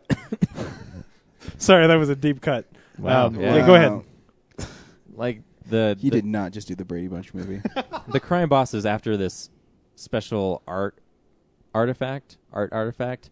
Yeah. Um, and it comes to life at the end and terrorizes Paris, and, and then it ends up it's only in his head as he plummets to his death. It's really bizarre. What? Yeah. So if Wow. you're confused about what I just said, yeah. go check out A Cat in Paris. oh man, Um, that's not how the Brady Bunch movie ends at all. The Eiffel Tower, it is falling. actually, the, the climax is at um, the uh, Champs Elysees, Notre the Notre Dame. Notre Dame. Yeah. It's a beautiful place in real life. Were you about to say Notre Dame just because you wanted it to be in French? No. Oh, okay. Not at all. No, uh, what- yeah, I didn't. J- James is in a different world today, man. I am. No, I am. Um, and before I drag the podcast down even further, I'm going to hand it off to Joe. Joe, what stuff have you been watching? Uh, I happened to see Seeking a Friend for the End of the World. Oh yeah. Yeah, did you How guys is see that? that one yet? No, no. No. Oh yeah, Brad saw it. Um, I you know I I thought it was going to be funnier than it was. I don't know, just S- Steve Carell. It's it's it's a crapshoot. He's either going to do something horribly depressing or he's going to do something really funny. And uh, But It's more of like a love story, yeah, like romantic movie. but damn depressing the whole way through. I mean, there's some Oh. really good jokes and there's some really good feeling to it, but I mean, like I left there feeling pretty depressed at the end of it, but it stuck with me Wow. well enough to that I keep thinking about it. You know, so There you that's, Do you sit there all, the whole time thinking about like what you would do Oh, if yeah. there's an asteroid plummeting towards the Earth? Well, yeah, and, and I mean, there's really funny parts too, like especially in the beginning where the adults are partying and they're like feeding kids alcohol, and then they're like, "Yeah, let's do heroin," and and everybody's like, "Yeah, I'm game, let's do it." And- Yeah, like they do it every week. yeah, exactly. But I, I, I mean, there was there was a lot of uh, a lot to leave you thinking about at the end of it. So I, I, I, I think I like it more now than I did after I walked out of the theater. Yeah. I think I was just way depressed. I at have the a end free of it. ticket. I might have to go see that one. I have a free ticket too. We could see it Keira together. Knightley's adorable in it. I'm I'm always up for adorable. There you go. Cool. And th- yeah, I mean that's uh, that and Spider Man. That's what I saw. Nice. So So before we get into our review of Spider-Man, this week our interview is two young men who sat down with us. They're the youngest people we interviewed at Comic-Con. And when I sat down and talked to them, I was surprised to find out how well they knew Spider-Man and that their favorite video game was Mortal Kombat. Those are my two favorite things too. So I'm not going to name their actual names. That's their I'm going to name their superhero alter ego. This is the Spectacular Spider Kids. And what's your name, bud? Luke Lawson. Luke Lawson, and what's yours name? Ever Reeve Richmond. Yeah. Did you want? Did you young ladies want to be on as well? No. No? You guys can sit over here with us. Awesome. So, what are you guys doing at Comic Con? Uh, pretty much just searching around. We're coming back tomorrow, doing a lot of. Coming back tomorrow for the more for more stuff. We got a couple posters and autographs and stuff here. Yeah. Yeah. And what kind of autographs are you looking to get? Um, from like three shows and comic books that we really like. From well, just from the comic book series that I'm really into. What What comic book series are you really into? I'm into a lot of Spider-Man stuff. Batman. and- Spider Man. Yeah. Yes, Spider-Man, Batman, and Deadpool is really Awesome. the main three things Look that what I'm wearing. Spider Man's my favorite. we- Do you have a favorite Spider Man villain that he fights? Who's his, who's your favorite bad guy? I like Carnage. Carnage? Yeah, Carnage. Is Really? Yes. Yeah. That guy's crazy. yeah, that's why. Yep. Yeah? You guys like him because he's crazy? Um, no. I just think he's awesome. I mean, Yeah? like- Like, sort of like. Yeah. I mean, I just think he's awesome. Yeah. I like. I like. How he, I like his face. I like how he just always has that evil look to him. He is. He's pretty evil. I like how. But he murders people. I like Yeah. how he's Venom's like offspring. Yeah, wha- you know a lot about Carnage. Do you know his actual, what's his real name? Cassidy. Wow. Do you know what's happened to him recently? Do Um, you know what happened to him with the Sentry? no. He flew him up into space and he ripped him in half. Cool. Cool. That's your favorite guy, and he's he's now he's in space floating around. He always finds a way out. Yeah. Of that kind of stuff. Yeah, well, the symbiote will always find a way, won't it? Yes. Yes, like whatever TV shows you watch, like Tom and Jerry, it's Yeah. not done till the next episode. That's right. So, are you a big Tom and Jerry fan? No. No, you just know that if anything happens to Tom or Jerry, they're back the next episode. Yeah. You know, that's a great thing about comic books, too, is do the characters ever really stay away? Uh, no. Like they could die in one series and come back in a whole. Exactly. Or it could be somebody else, you know? Um, like the Shocker and like whatever the Deadpool Titanic one where she, where she's that person. If you're gonna give something away, don't. Yeah, I'm Yeah, not. you guys are fine. My favorite character is the Green Goblin. He's awesome. He died a long time ago, and then he came back like 400 issues later, and he's really evil. Isn't that? Isn't like his son doing? Green His son, Goblin his son did become the Green Goblin. Wow, you guys are really Harry. knowledgeable Spider-Man. How old are you? Ten. And how old are you? Ten. Wow, how do you guys know so much about Spider-Man? You just love Spidey? I read lots Uh, well, of comics, watch lots of movies, and play lots of video games. Yeah, we, we pretty much play video games, watch TV. When we were younger, we pretty much, you know, the Oh, When old you when ones you're that younger, used to- so how young were you when you were doing uh, this? Like four years old when we were like having our parents read us the old like little the ones that came in the mail. Oh yeah, that's awesome. So what's your favorite movie then? My favorite, my favorite movie. Like, uh, wait, are we still on Spider-Man talking topic here? Yeah, whatever you want. to If you want to be on Spider-Man topic, you can be on Spider-Man. My favorite, my favorite movie, like right now, out of everything, Yeah, sure. um, it would probably be the. Uh, it'd actually probably be the second Spider-Man movie. The second Spider-Man movie? That's that's that that's awesome. I think the second Spider-Man movie has one of the greatest action scenes of all time in it. Yeah, no kidding. When he's fighting uh, Doc Ock on the subway, I love that part. And he's trying to save the train and Oh, stop him yeah. at the same time. Yes. Yeah, And then that's they s- amazing. And then, well, I don't want to give anything away. So, Oh, it's all right. I, you know what? Everybody's seen it. You can say whatever you want on this podcast. um, okay, like, I mean, I like, I mean, I like that scene because it has like a bunch of different things going on at once. He's trying to stop the train. Mhm. He's getting really beat up. He's trying to Yeah. stop the tentacles. He's trying to get the sense back into Octavius. Yeah, he has a definitely has a lot going on, doesn't he? And it's kind of cool because they finally like realize who he is, and they and they um and he's a little worried for the rest of the movie because there's a bunch of people knowing who they Yeah. knowing who he is. It's uh, it's really cool because you know Spider-Man risked his life to save everybody's life on that train, and that's why Spider-Man is such a great hero because he's really selfless. I mean, he'll risk his life for everybody else, and that's why he's my favorite because I love Spider-Man. And what other comic books do you? You said Deadpool. uh yeah You like you like Deadpool? yeah He's kind of funny, isn't he? yeah. He always he's always talking so much. I mean, you think he's you think he's just really funny, then he takes off the mask and you think of him kind of having a low voice. yeah. And then he puts it back on, and he seems like kind of the opposite of serious. Yeah, it's really goofy. There's a really funny comic with him and Spider-Man where uh, they're both like arguing back and forth, and they say, "Hey, does do you ever be quiet?" And then De- uh, Deadpool says, "Do you ever shut up?" And it's really funny because they both kind of like to talk while they're fighting. So it's a good one. I forget what issue it is. It's pretty recent. Um, s- Yeah. we're pretty much up here for. Pretty much, we're looking at a lot of costumes. We're going around. We didn't expect to see like a lot of game people dressing in like gamer stuff, like how people Yeah. was dress were dressing as NCO and all that. I know it's pretty sweet, huh? Yeah. So you guys also said you play video games. Yes. What's your favorite video game? Um, well, together, we ever played a video game? At, uh, one we're just uh, staying up.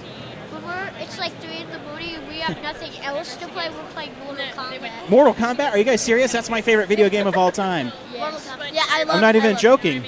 Who's your favorite character in Mortal Kombat? Sub-Zero. Scorpion. Sub Zero and Scorpion. That's like enemies, bitter enemies. Yeah, we know. So, what's your my favorite's Kung Lao. Well, well it's never fair. He just with the hat. He, he Yeah. pauses the game all the time and looks at the movie. Oh, you have to. You want to do fatalities, right? No, no, I love that while toasty playing, Yeah. No, while he has like this much and life left, while he has like no life left, and I have a full bone, he looks at all of his moves and then comes back to beat me. He really sucks against me. Does he? And he's actually pretty good in general, and it's not my fault. I don't look at the movies. I'm trying to be fair. Yeah, I love I love Kung Lao and Raiden. Those are those, tho- yeah, those are my two best guys I have. oh, Yeah, Kung Lao is look, Kung Lao and Raiden are really cool. Yeah, Kung Lao's really fast. Raiden's a little more tactical. Yeah, but I mean, he's the you should gotta, have like- seen. Yeah. We, we, he- we were playing DS versus each other on it coming up here. You should have seen. He's like, I hate Jade, and, and he's just getting uh, killed by her. He's like, she's so fast, and then she like. The only Yeah. person that I cannot beat is Jade. Really? Yes, I'll it's- let you guys in it's on a Sindel. secret. Jade and Sindel. If I tell you a secret, will you not tell anybody? Well, I think Well, we're about maybe. to tell Going people. on this. Yeah, yeah. Uh, yeah, okay, it's going on the podcast, but you know who I'm really good with that I don't tell people? Sonia Blade. Oh, One time when I was She's playing, awesome. I beat the whole game without losing a round or continuing. Sonya Sonya Blade's awesome. She is. She's really good. She is really good. I just cannot. My, o- I have a very, very old one that I got from going to like. There, there used to be an old arcade back in the Springs called Nickel Play, and I played there. Like uh, I was a usual there, and the day they were closing the guy because I had been saving up for it, gave me the Mortal Kombat. Oh, nice. And it it really doesn't have any moves list or anything, so you ethically fail. Yeah, you can for sure. Well, thanks for talking to me, guys. Is there anything else you want to talk about while we're here? Well, pretty much. We're in and we're out. You're in and you're out. I love it. Thanks, buddy. It's nice meeting you guys. You too. Thanks. Bye. See ya. Bye. Have a nice day. Welcome back. Those kids are awesome. Oh man, they That are was a so lot of fun. adorable. So thanks We're for in stopping and by, we're guys. We're- Dude, they literally had a sign off. I mean, come Yeah. on. How awesome is that? If And and then then for they- the fact that radio is dying, we could say they're going to be radio DJs one day. And I also want to thank their mother because not only does she let them play mature rated games because they know the difference between right and wrong and reality and not reality is they didn't want to spoil movies because they knew that spoiling movies is bad. And so Yeah. that's a that's a cool thing that they Which means that n- they will never grow up and take pictures in a movie theater. exactly. Wow, you just stole his joke. He was going to say the same thing. And with that, we'll talk about that when we review the movie we saw this week. And the movie we saw this week was The Amazing Spider Man. I saw it three times, and I think everybody should go see this movie because it was awesome. James, should people go see The Amazing Spider Man? No, absolutely. Um, it, yeah. If you love Spider Man, if you like uh, superhero movies, you get, you just got to go see this. It's great. Joe, should people go see The Amazing Spider Man? I think it was really fun. Yeah, I definitely think people should go see it. Brad. Uh, I just thought it was good. There's always one guy. Always one Just guy. thought it was Sorry. good. No, Sorry, guys. whatever, Yeah. whatever. Uh, make an RJ. Should people go see The Amazing Spider Man? Uh, yeah, I'm kind of I'm kind of with Brad. I just thought it was good. Yeah, it was good. I'd go see it. the man. I, of I few would words. go see it. I already did. Yeah. So- I'm not alone. Yeah. yeah. So uh, here's the trailer for The Amazing Spider Man.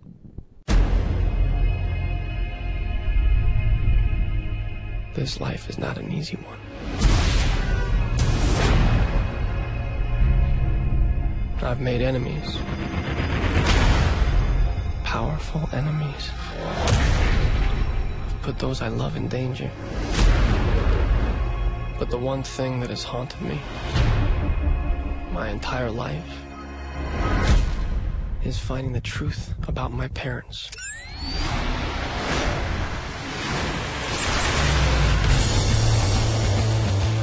You're a wanted man, Peter Parker. You don't believe what the police are saying, do you? My dad has 500 officers looking for you. 500? that seems a bit excessive. You know, if you're gonna steal cars, don't dress like a car thief. You found my weakness. It's small knives. Who are you? Tell us a little bit about yourself, Mr. Parker. What did your father do, Peter? I never really knew my father. My parents left when I was very young. Peter, someday you'll understand. Did you tell the boy about his father? Dr. Cutters. I'm Richard Parker's son. If you want the truth about your parents, Peter, come and get it. Ready to play God? There's been a biological attack on New York City. Peter, secrets have a cost. I gotta stop him. Do you think what happened to you, Peter, was an accident? Do you have any idea what you really are?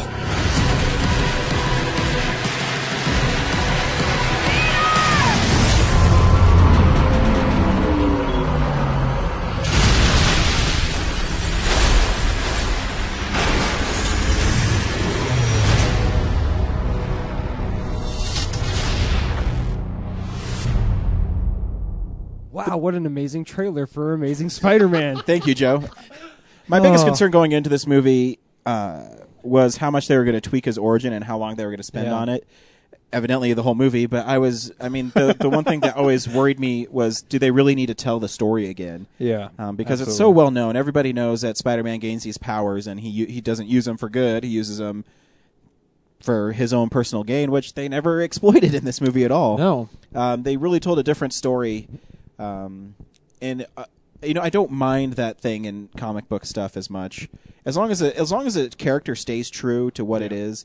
Uh, I was really concerned before the movie came out that, of course, spoilers, guys, we're in spoilers. Uncle Ben, if he was going to be murdered, Yeah. um, because that's such an i iconic part of who Spider-Man is. Yeah. and you know, bec- especially because I got someone like Martin Sheen to play Uncle Ben, where he's a bigger actor playing Uncle Ben. Yeah, I'm always concerned that they they were going to tweak it enough where maybe he doesn't die, but Spider-Man. Yeah. I don't know. I don't Without even know where without I'd go. that, Peter Parker doesn't have the motivation. Um, He doesn't. And in fact, the part of why I really like that they retell it is that in this one, um, well, in Sam Raimi's uh, Spider-Man movie, he dies because Peter is off earning money as you know he's gotten these powers and he's he's doing the wrestling, which is sort of the origin of S- of Spider-Man, and that that's part of like like he lies because that's where he's going what he's Mm-hmm. Mhm. going to do and that that in turn leads to Uncle Ben dying. In this one, it's simply Peter Parker's choices that end up leading to Ben to Ben dying.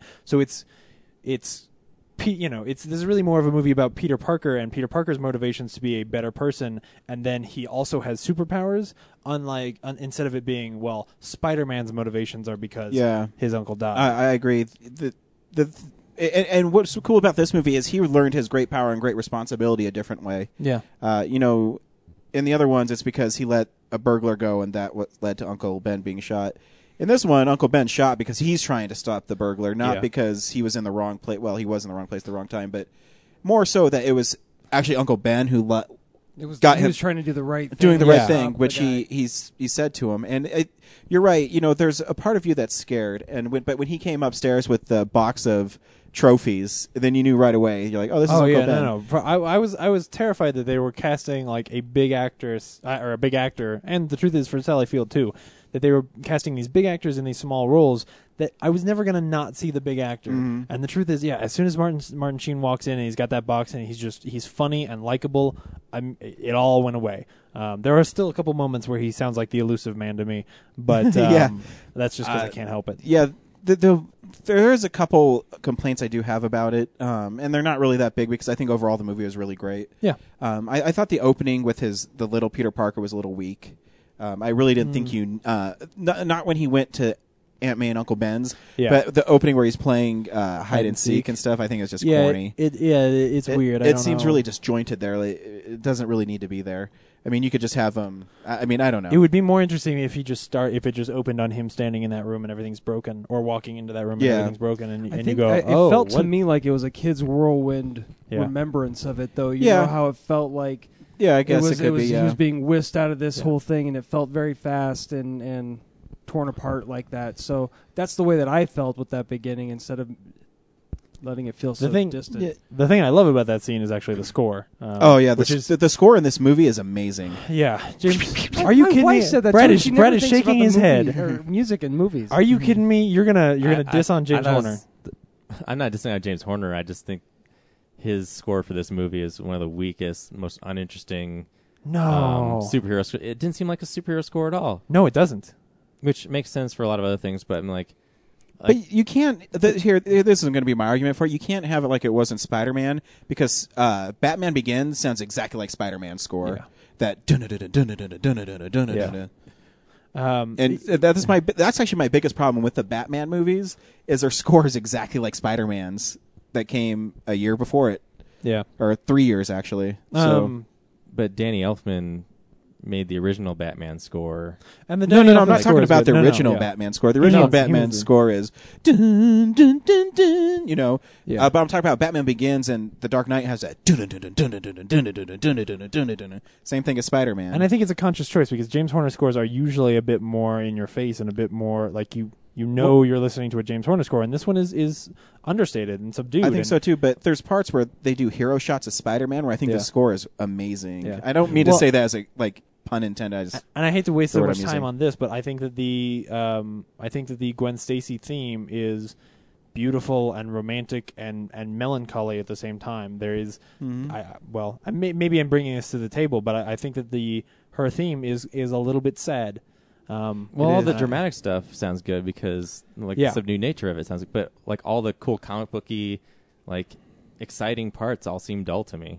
Oh. Hmm. Mm. like score wise. So like I want that iconic, you know, do for Spider Man. I, I don't. I, I think actually Yeah. this Spider-Man theme is way better than the other uh, the original one. I, but I you know, agree. Anyway. it's okay. Everybody ha- interprets it a different way.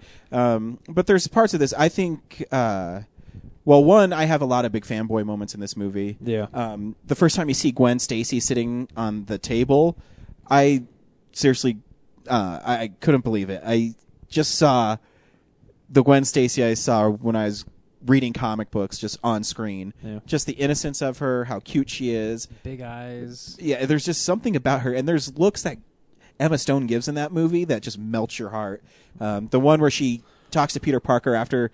Uh, Uncle Ben. uh, no, not after Oh, Uncle okay. Ben, after her father, and Oh, yeah. she has that umbrella and she looks back at him. Oh man, Ugh, my so heart. good. The, the the scene that they have together when Uncle Ben comes because he gets in trouble with you know picking on Flash Thompson. Um, that scene that they have together in the hallway, unbelievable. It is. like they're a little bit. I I would almost believe that a lot of that dialogue is is just improvised because their chemistry there is so good.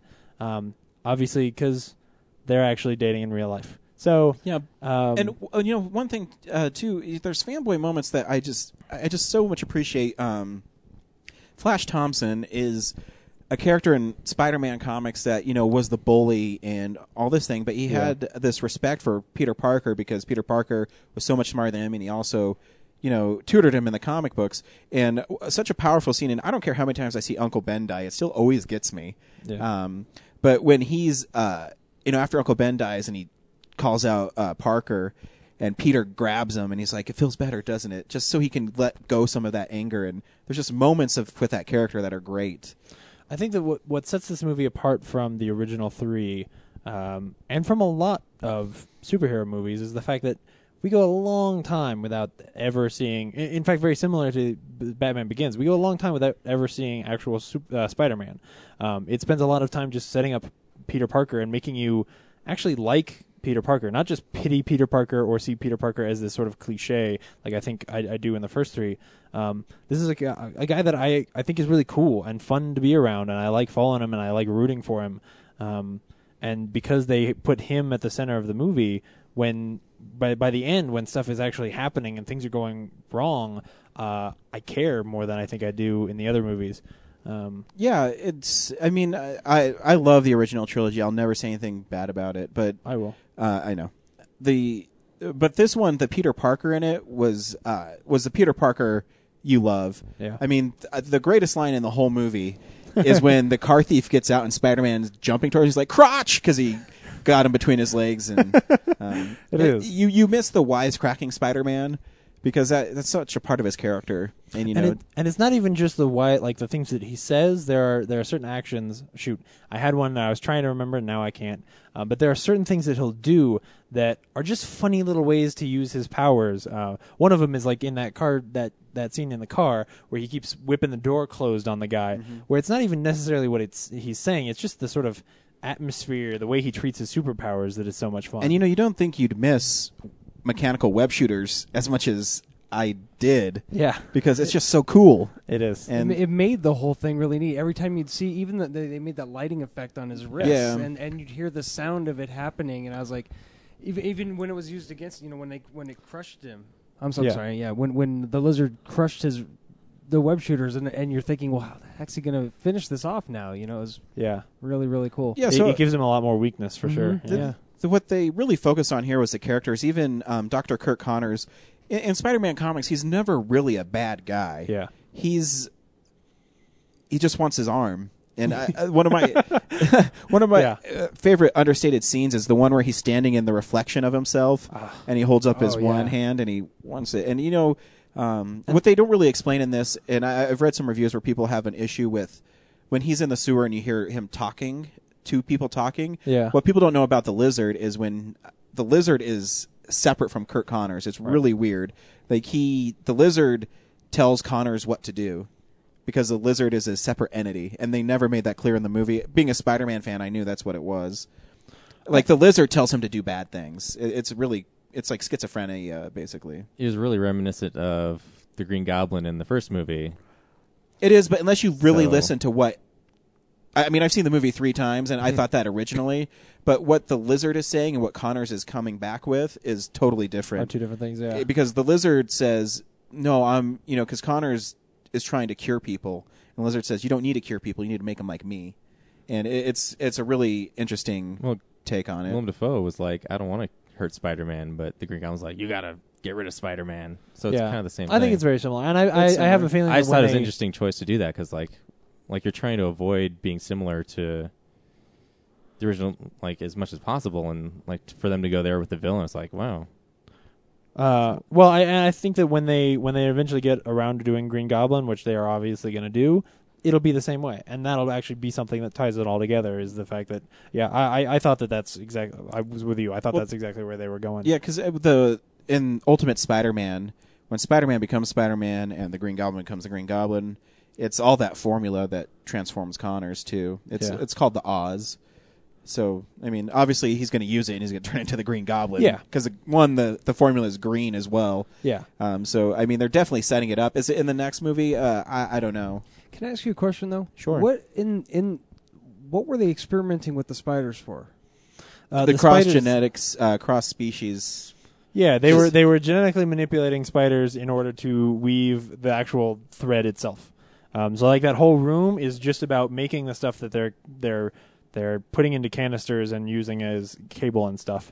But the idea being, and they never say this, but I assume, correct me if I'm wrong, Ryan. The idea be just being that because they're spiders, it, same as the first as, as Spider-Man One, because they're spiders that have been genetically altered. If they bite you, you become genetically a spider too. You know, um, and Well, it the- doesn't it doesn't. and that was the matter. first. It, Connors has a speech where that was the first uh, thing that Richard Parker successfully cross blended species with were spiders, and that's why that's what they were after that. Um, yeah, like math that that equation The because fact he that got figured it, out. Yeah, the fact that he got it right proves that he figured out that equation, which is why they're coming after him, which is why he's hiding it. So Okay. um, That's what I, I got was, from I it. was thinking that maybe this was all stuff that was going to be explained a little bit better in the next movie or something. They, Oh, they may I'm go back sure. to it, but I think it's I- all. It, it's again, it's stuff that, like if they talk about it, then it's a long scene of exposition in a movie that is rehashing stuff that we saw eleven years ago. Mhm. So it's like they they have to kind of get through that stuff as quickly as they can. Like, oh, he gets bitten by a spider. Let's move on. Um, but you're right. And the thing is, what's interesting to me is how well all of that stuff is actually sort of planned out. Like how they clearly thought about a lot of that stuff, uh, which then makes it frustrating to me when there's scenes like, you know, Peter Parker has a camera that has a label Property property, of Peter of Peter Parker, on, Parker it. on it. I'm like, are you serious? like you couldn't find a better way to do that? I was talking in the theater that the way to do it is just simply that that camera is pretty iconic. You just have a scene earlier where like maybe he's taking a picture in the lab and Kirk Connors yells at him not to take pictures and then he remembers the camera later. Like that's all you had to do, not this stupid Yeah. label. That like that really is every time it happens. Yeah, in the there's a movie, I couple- can't help but roll Yeah. my or eyes. you could just flip through the the pictures. Oh wait, it's a film camera. You Yeah, it's a just film can't- camera. Um, Yeah, never so mind. he'd have to de- he'd have to develop. Yeah, it. you, and you didn't need to do it because Kirk Connors is such a smart guy. You know, he could probably Yeah, have figured it out. exactly. You know, Um, um, you just had to have a one quick shot where Kirk Connor sees the camera and later sees the camera. You know, But I, I am really happy. w- it- One of the things I was worried about too is that Gwen Stacy knew who Spider Man was. Yeah. Um, because, and I'm surprised that uh, big spoilers that they actually did do the death of Captain Stacy in this one. Yeah. Because that's one of the big. Uh, Does- in the comics, does Captain Stacy die before or after Gwen Stacy? Oh, way before. and Way in before, the okay. in the same context where he makes her promise makes makes Peter Par- uh, I was promise thought like in the comics like she died and then he was like on a vendetta. Oh uh, like, no no no! kinda- It's actually i- it's opposite because she doesn't know that Peter Parker's Spider Man in the comics, so she blames Spider Man and hates Spider Man. Wants nothing to do with Spider Man. So then Peter feels guilty about being Spider Man and being with Gwen, and he even says, "I can't be with Gwen because if, she finds out that I'm Spider Man, that and I'm responsible for her dad being dead, then uh, I Yeah. don't know." You it's know. actually one one of the things I like about the movie is the fact that they are allowed to just tell Gwen. Yeah. because I, it, it's something that I, I think just haunts the first film, where like oh we can't get well, and the second one, this whole like oh we can't tell MJ it's this really big deal. Is Well- it really like he's he's a seventeen year old kid like he's not gonna tell his girlfriend? No, sure he is. Yeah, and th- how they told him was really cute. Uh, Yeah. You know, I just th- th- those parts, some parts I was really worried about. Actually, my geek mind was laid at peace because Yeah. um, you see things and you're you're re- I, when I saw the first teaser trailer, I was really worried about this movie. Yeah. um, but it actually turned out really well, and Well- Andrew Garfield is amazing as Peter Parker. and they're clearly following the ultimate storyline more where like uh, i'm pretty sure that it's obvious that uh, aunt may knows he's spider-man too Oh, yeah, yeah. like It uh, seemed there, like there are that. going to be more people and the fact that the lizard finds out that he's spider-man like um it's it's going to become something where through- Yeah. throughout the series people are going to know who spider-man because is. basically, yeah, in Ultimate Spider-Man, I mean, all that his villains are created at Oscorp because um, when he gets bit, there's an explosion that creates Doctor Octopus, and then Norman Osborn wants to use what Spider-Man uses to make himself a powerful person. And I mean, obviously, that's what they're going for. Except in this one, Norman Osborn's dying. He's dying, yeah. So he's they're trying to. I guess they're creating a form. He's being selfish and creating a form. Well, not surprisingly, Norman Osborn Yeah. is crazy. Um, but yeah, there's uh, there's a few things I was worried about in the movie. There's some amazing set pieces and Really great rescue scene on the bridge too. I mean, that was just Yeah. with the little boy and the mask Oh, And and, see- everything. Like, yeah. That was just so freaking cool. that's what I mean. Yeah. That's how he taught. hi- That's how he learned his great responsibility. Is it's not that I have these powers and I can do whatever I want. You know, to for my, you know, because the, robber gets away in this one who shoots Uncle Ben. So at the beginning, it's a personal vendetta. Yeah. And but then he realizes that he has all these powers and can do so much good with them. And putting the mask on the little kid. I mean, anybody can be Spider Man. Oh, That's that just- scene's so good. Yeah, That was a great. but I scene. will I will say like as cool as uh, we saw it in 3D today when we saw it uh, on IMAX 3D, um, which doesn't really add any much except for the fact that uh, in the crane sequence uh, when it's just Spider-Man swinging, it oh man, Yeah. it looks like you're looking at Spider-Man sw- swinging through How a was city. how was the scene at, right where like he's going at the very end where it's like it's, he's where he's almost like, shooting through the shooting thing. through that the was pretty crane. cool. Was it was that- pretty cool. But and, and there's and there's scenes too. Uh, wh- my my favorite actual battle scene is when they're inside the school. Yeah. Oh, And Spider Man is like swinging around him and just shooting his webs at him really fast. That's what I do to people when I want them to shut up. It's- I, I call it impact web. And I mean, just seeing him shoot the webs like that. And um, the one thing that I noticed in this movie that I missed in the Raimi, and I love the original trilogy. Don't get me wrong, but is the movements of Spider Man. Yeah. Mm-hmm. And this seemed way more real to me.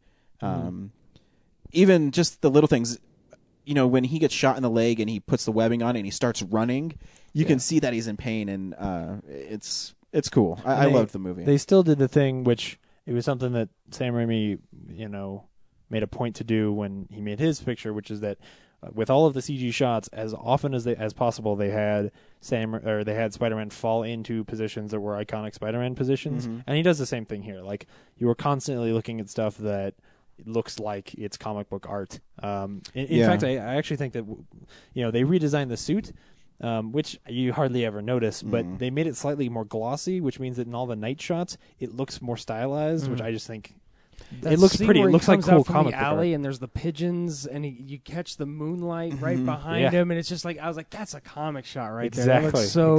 Exactly. And that's Um, you know that's what they did. They I think they hit some s- uh, similar beats of the first uh, the original movie. It ends almost the same. It almost like, they the scared same. the crap out of me. That last sequence, I'm going, oh, sh- But- you can't end in the same place. Yeah, This and you is- know, now that we got there, you know, when she um, tells him that you know your, my dad promised that you wouldn't see me, which just makes her so much smarter Oh, than yeah. MJ. Oh, 'Cause yeah. MJ is so stupid; she can never figure this shit out. Oh, but, oh, I- we haven't talked about how great Dennis Leary is in this movie. But it, when he's telling Peter that, uh, you know, you're going to make enemies and you got to promise me that you'll stay away from Gwen. And the comics a little different. He says, "Promise me that you'll keep Gwen safe." Yeah. basic same thing. Um, Yeah. but uh, and then you know the very last scene is when.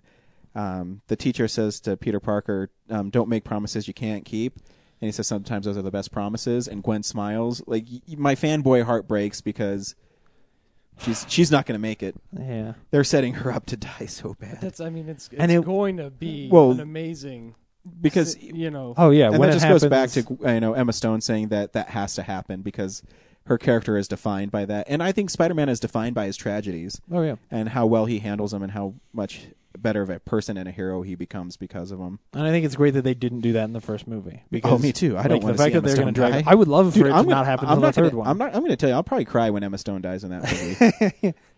yeah, and I even get chills when he says, "I'm going to throw you out the window right now," and he throws her out and he catches her with a web. Yeah, that was so cool. That was cool. That was so cool.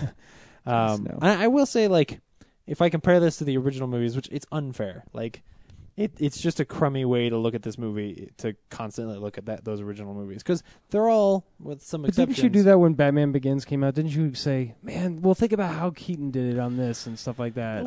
Yeah, I mean, those were I felt very it's tonally much more different. Well, and much story-wise more further different. apart, too. I Yeah, mean, these are exactly. still pretty close. And Exactly. Batman Begins is way better Um, than anything that Tim Burton did. Yeah, and I would say that as well. Like I, you know, I think that.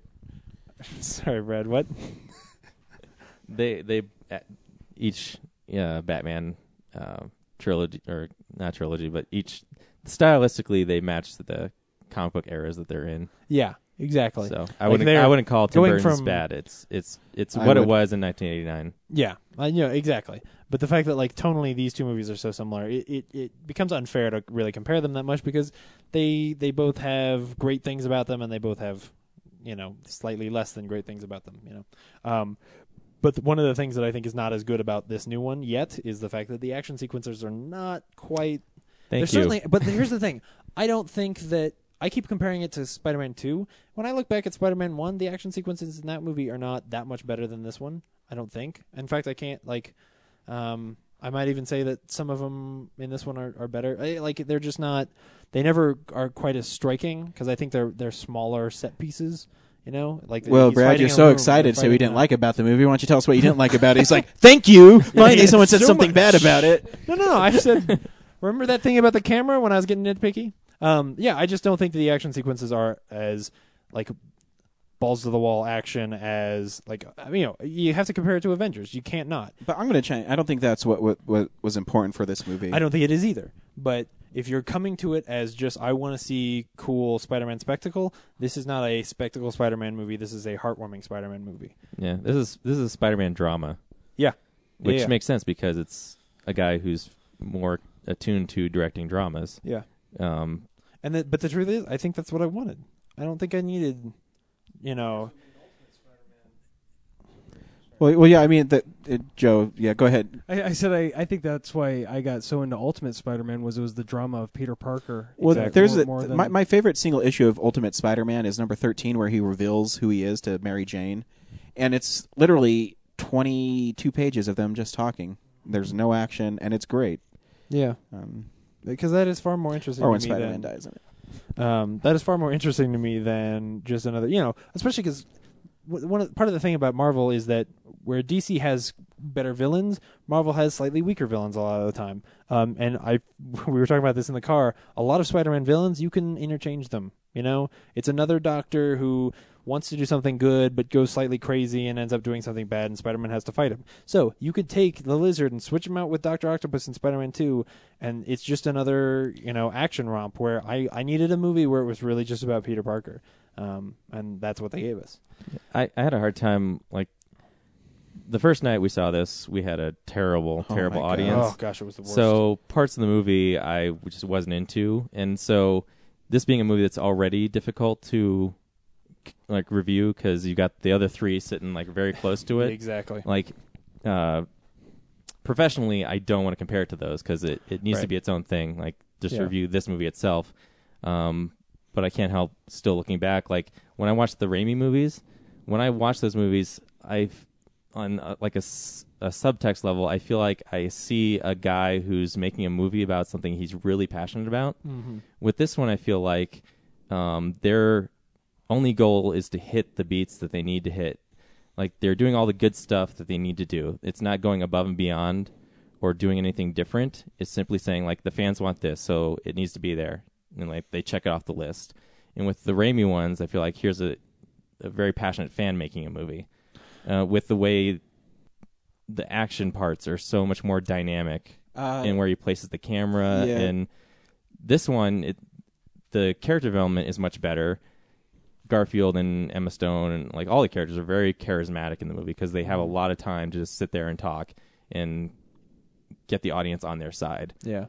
so like Yeah, I mean the the only I mean the the problem is is and I, I mean I'm not disagreeing with you, but the thing with Raimi is he's already such a visual director, Yeah. and he has so much passion for that aspect of his filmmaking. Even if you go back to the Evil Dead, Evil Dead Two, he always did those innovative things, and he always had that passion for it. And I, I agree. I think if I think that's what makes the like those Spider-Man movies cool, though. It's like, and uh, just across all s- Yeah. superhero movies, it's like, but it made that different from like Batman and you know even I guess the Avengers, like just the way he treated it. And then this one, if I th- that's what sucks about reviewing this is if I hadn't seen those, I probably wouldn't even notice that with Yeah. this Mm-hmm. Mhm. movie. Like it would just be No. like, okay, well, there's some okay action. But after I guess after seeing the Avengers, like the action in that is fantastic. So Yeah, and it, it I, I I had the same kind of experience with uh well with the crane sequence or the stuff that builds up the crane sequence. The fact that there is sort of this you know very um sort of patriotic moment of like here are these guys and they're gonna help Spider Man, and it it feels very much like. Uh, it's harkening back to that scene on the bridge in Spider-Man One, where the, the guys are throwing the rocks at Green Goblin and going, you know, he he's one of us. He's a New Yorker. You leave him alone. And it it's still a scene that when I watch Spider-Man One, I so touching and makes you kind of want to cry. And it when I watched it in this scene, in this movie where they were doing something kind of like that, uh, here's some regular guys helping out Spider-Man. It it didn't ring quite as true as that first time did. also, Uh, how do and they I don't even know, if- where he was? What? Like how they even know where he was to line up the cranes? because the So- news the news people were telling him.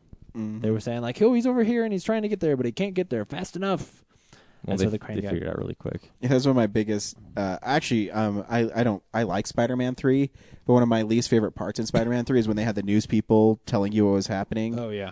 saying Mm. really you need to tell me that Sandman and Spider Man are fighting. I'm pretty sure I can see it. Yeah. And also, uh, this is kind of a nitpicky thing, but like the credit sequences, like the opening's very short, and then the end is just like white on black text. Yeah. Like, especially after the Avengers again, like th- this is The a big typography budget- is messed up, man. this is a big. Well, not even just the typography, just like it, this is a big budget movie. Yeah. You know, it's a it's a Well, maybe an they- important like commercial property, and all they do is like white on black. Like, Well, but I mean, too. I mean, you care about how credits look at the end. I mean, Yeah. does the Most- most- average most movie people go? get up I just and feel like leave. it should look like a million bucks. And, Like the Avengers had like all the different characters, like weapons, Yeah. as their names came Oh, up. yeah, yeah, no, and- I- I No, no, agree. no, and I- then it's I- just like Mark Webb. I, w- I want that stuff too, but most movies just don't have it. And I actually kind of like the fact that it, it just sort of starts because it's it's something else that says it. You know, the original three have those long, big opening credit sequences that I don't I don't need to see that again. Um, I don't need you to tell me the story through the credit sequence like like those ones did. I don't need the story part. I just feel like it should be a Yeah. little more polished. Like Yeah, that's yeah. Like, that you spent one some money on it. It was Not just, interesting. like- it was weird that it was just seriously black on white. You don't, Yeah, see- you like, don't even again, see like- that very much anymore. Yeah, like they finished the movie like five days beforehand. Like they just had to get like That's what Well, the, they had to uh, spend all the the end stuff in the credit scene credits felt and- like, didn't it? They, that's what they had. They they had to spend all the money on the 3D conversion. So yeah, what were they? I was not converted to 3D. It was shot in 3D. No, was it? Well, there were still By there, the, there were uh, still by the shots Avatar converted. guys. Oh, I forgot to say I mean, that- there are guys in the credits who are who are credited for 3D conversion. So I forgot to say, in order to uh, help with my review, I saw it again last night in Oh. 3D, so I could be like, okay, well, it wasn't just the audience ruining my experience. It was, Yeah. it it just reaffirmed, like, oh yeah, I felt as I just said, like, okay, these things that bothered me the first time around, they were still existent without the obnoxious.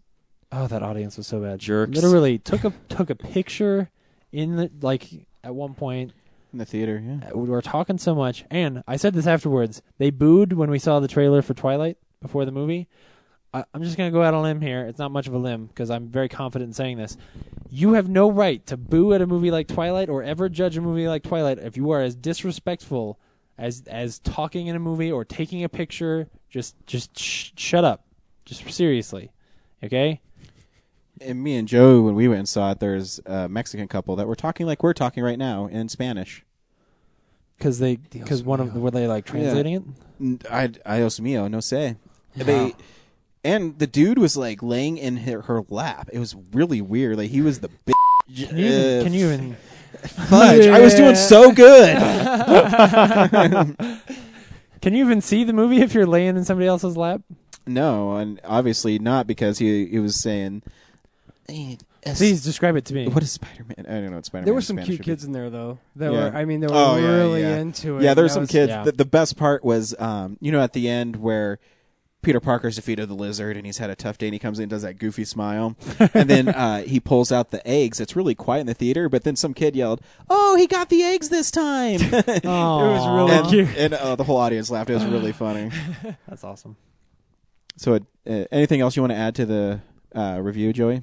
Did we cover everything? Nah, you guys. I, I mean, I'm glad I got to sit in. I thought it was a great movie. I, uh, I I enjoyed it from start to finish. I thought that the action scenes were really cool. I thought the music was awesome. Um, Yeah, so and I'm glad you agree with me, I- Joey. I think that Times Roman font on black is fine. It wasn't- I, don't, I don't see what the big deal was there, but it's actually a scoop since you do our game podcast. It's a scoop because then now we're, we're going to know what kind of font is going to be used on the PlayStation 4 when it comes out. It is, yeah. Um, yeah. Uh, I stole that joke from so many people on the internet. I'm sorry. I'm No, sorry, internet. I didn't know. We do have to talk about though. There is a really awful post-credit sequence. Yeah, I was about to bring Yeah. that up. Yeah.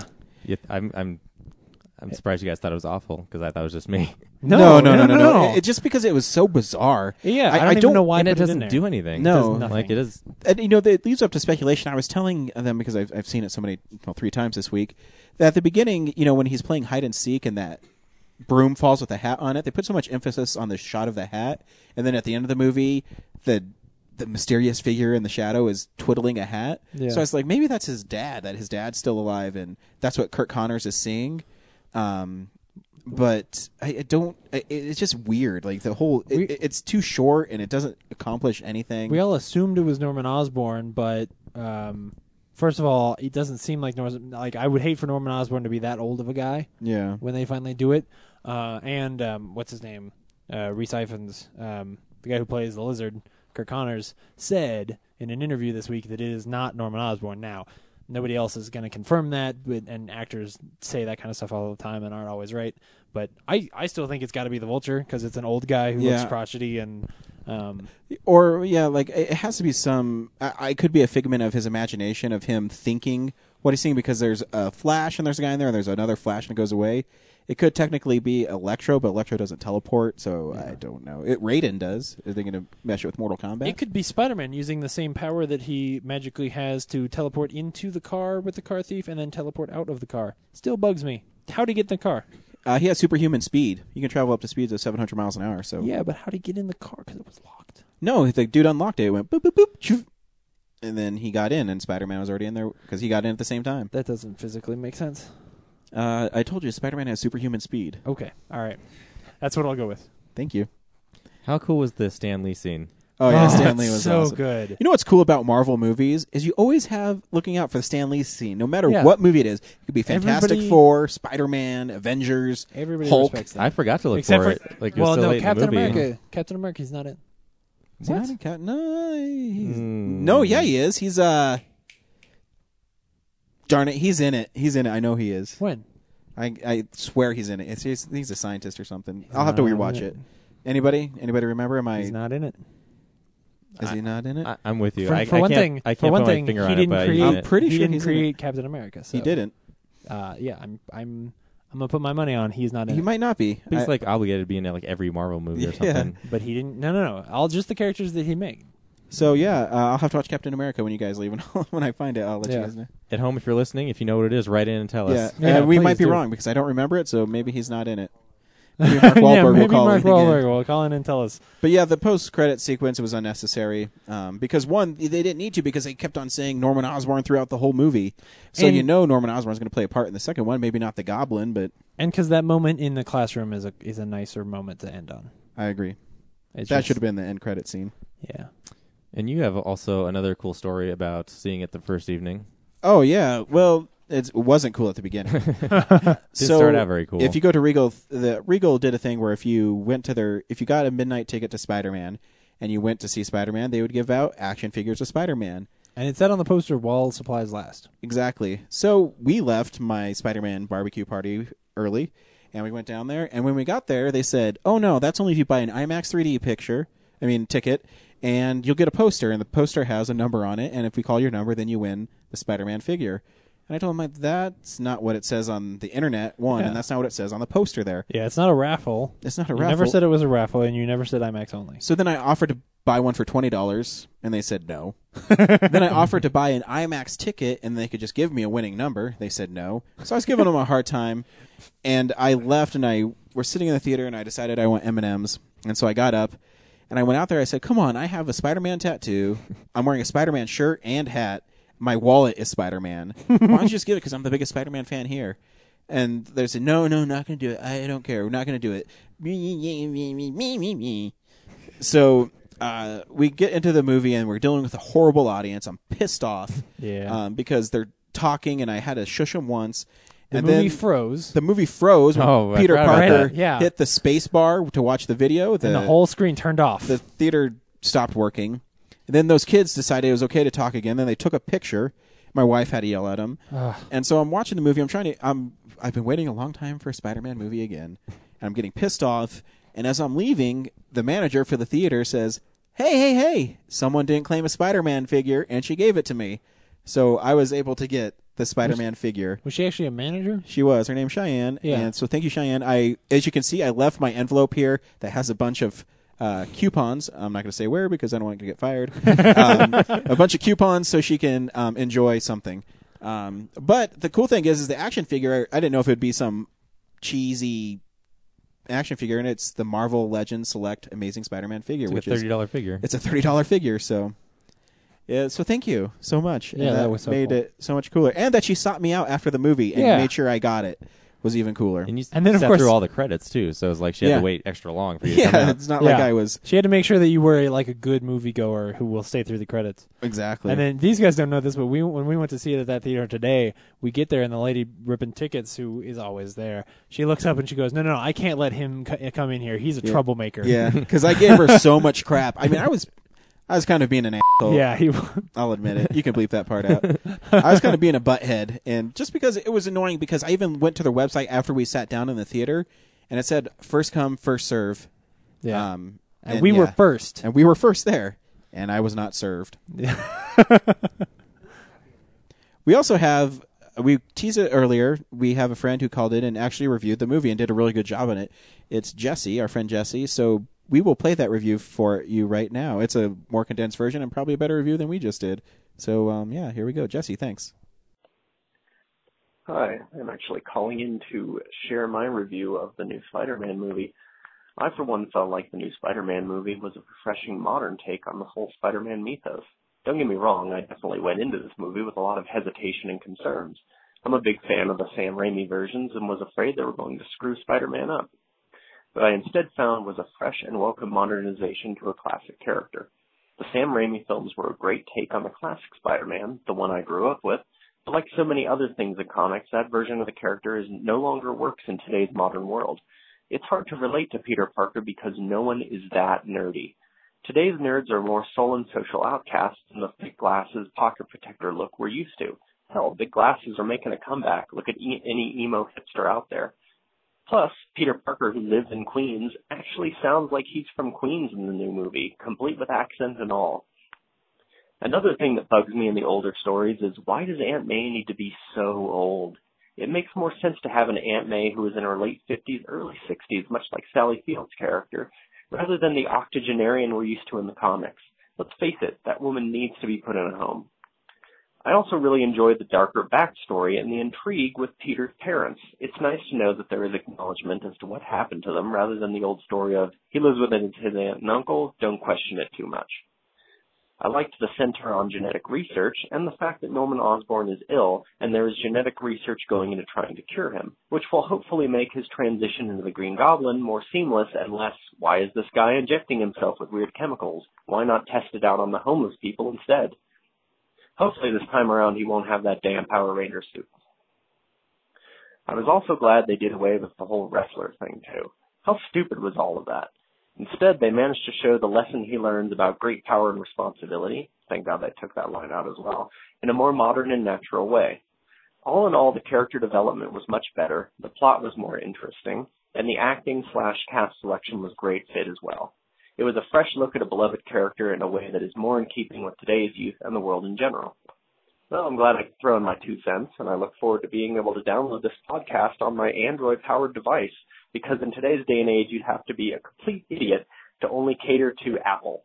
Again, thank you so much for calling in. You can call us 720 6 Nerds 5, and you can hear your voice on the podcast. I hope some other actor who was in a boy band will call us this week, and, you know, maybe Vanilla Ice, who knows? Maybe he'll call after we talked about Ninja Turtles, too. Nick Lachey. Nick Lachey. Who is that? I don't know who that is. He was in 98 Degrees, married Jessica Simpson. Why the heck do I know Why this? do you know that? Nerd card revoked. revoked. So yeah, you can call us 720-6nerds5. You can also email us realnerds at gmail.com. You can follow us on Twitter, real underscore nerds. And you can also like us on Facebook. You can go to our website, realnerdspodcast.com. And next week, there's not a movie we want to see. Ice Age Continental Drift is the only movie that is coming out. Ugh. So we have a special treat for you. Um, we've been teasing it for a while, um, but when we were at Comic Con, we did interviews with three artists, and we will be releasing all those interviews on one podcast. It's Rebecca Isaacs, who does Angel and Faith, Georges Jonti, who does Buffy the Vampire Slayer, and also Zach Howard, who does The Cape and Shaun of the Dead and Alien and a Aliens. bunch of things, and he's a really great artist. And th all of them were super nice and super fun. I hope you enjoy those interviews, but we'll also do our normal podcast and we'll add those in too. Yeah. So we just won't have anything new to watch unless we get free tickets to Continental Drift. And 'cause so, there's Fox, if nothing- you're listening, you send us free tickets to Ice Age, and we'll go see it. There's like nothing indie out right No, now either, we've seen other everything. than the stuff we've seen. So So yeah, so stay tuned for that, and uh, thanks for listening. Bye. bye. Bye.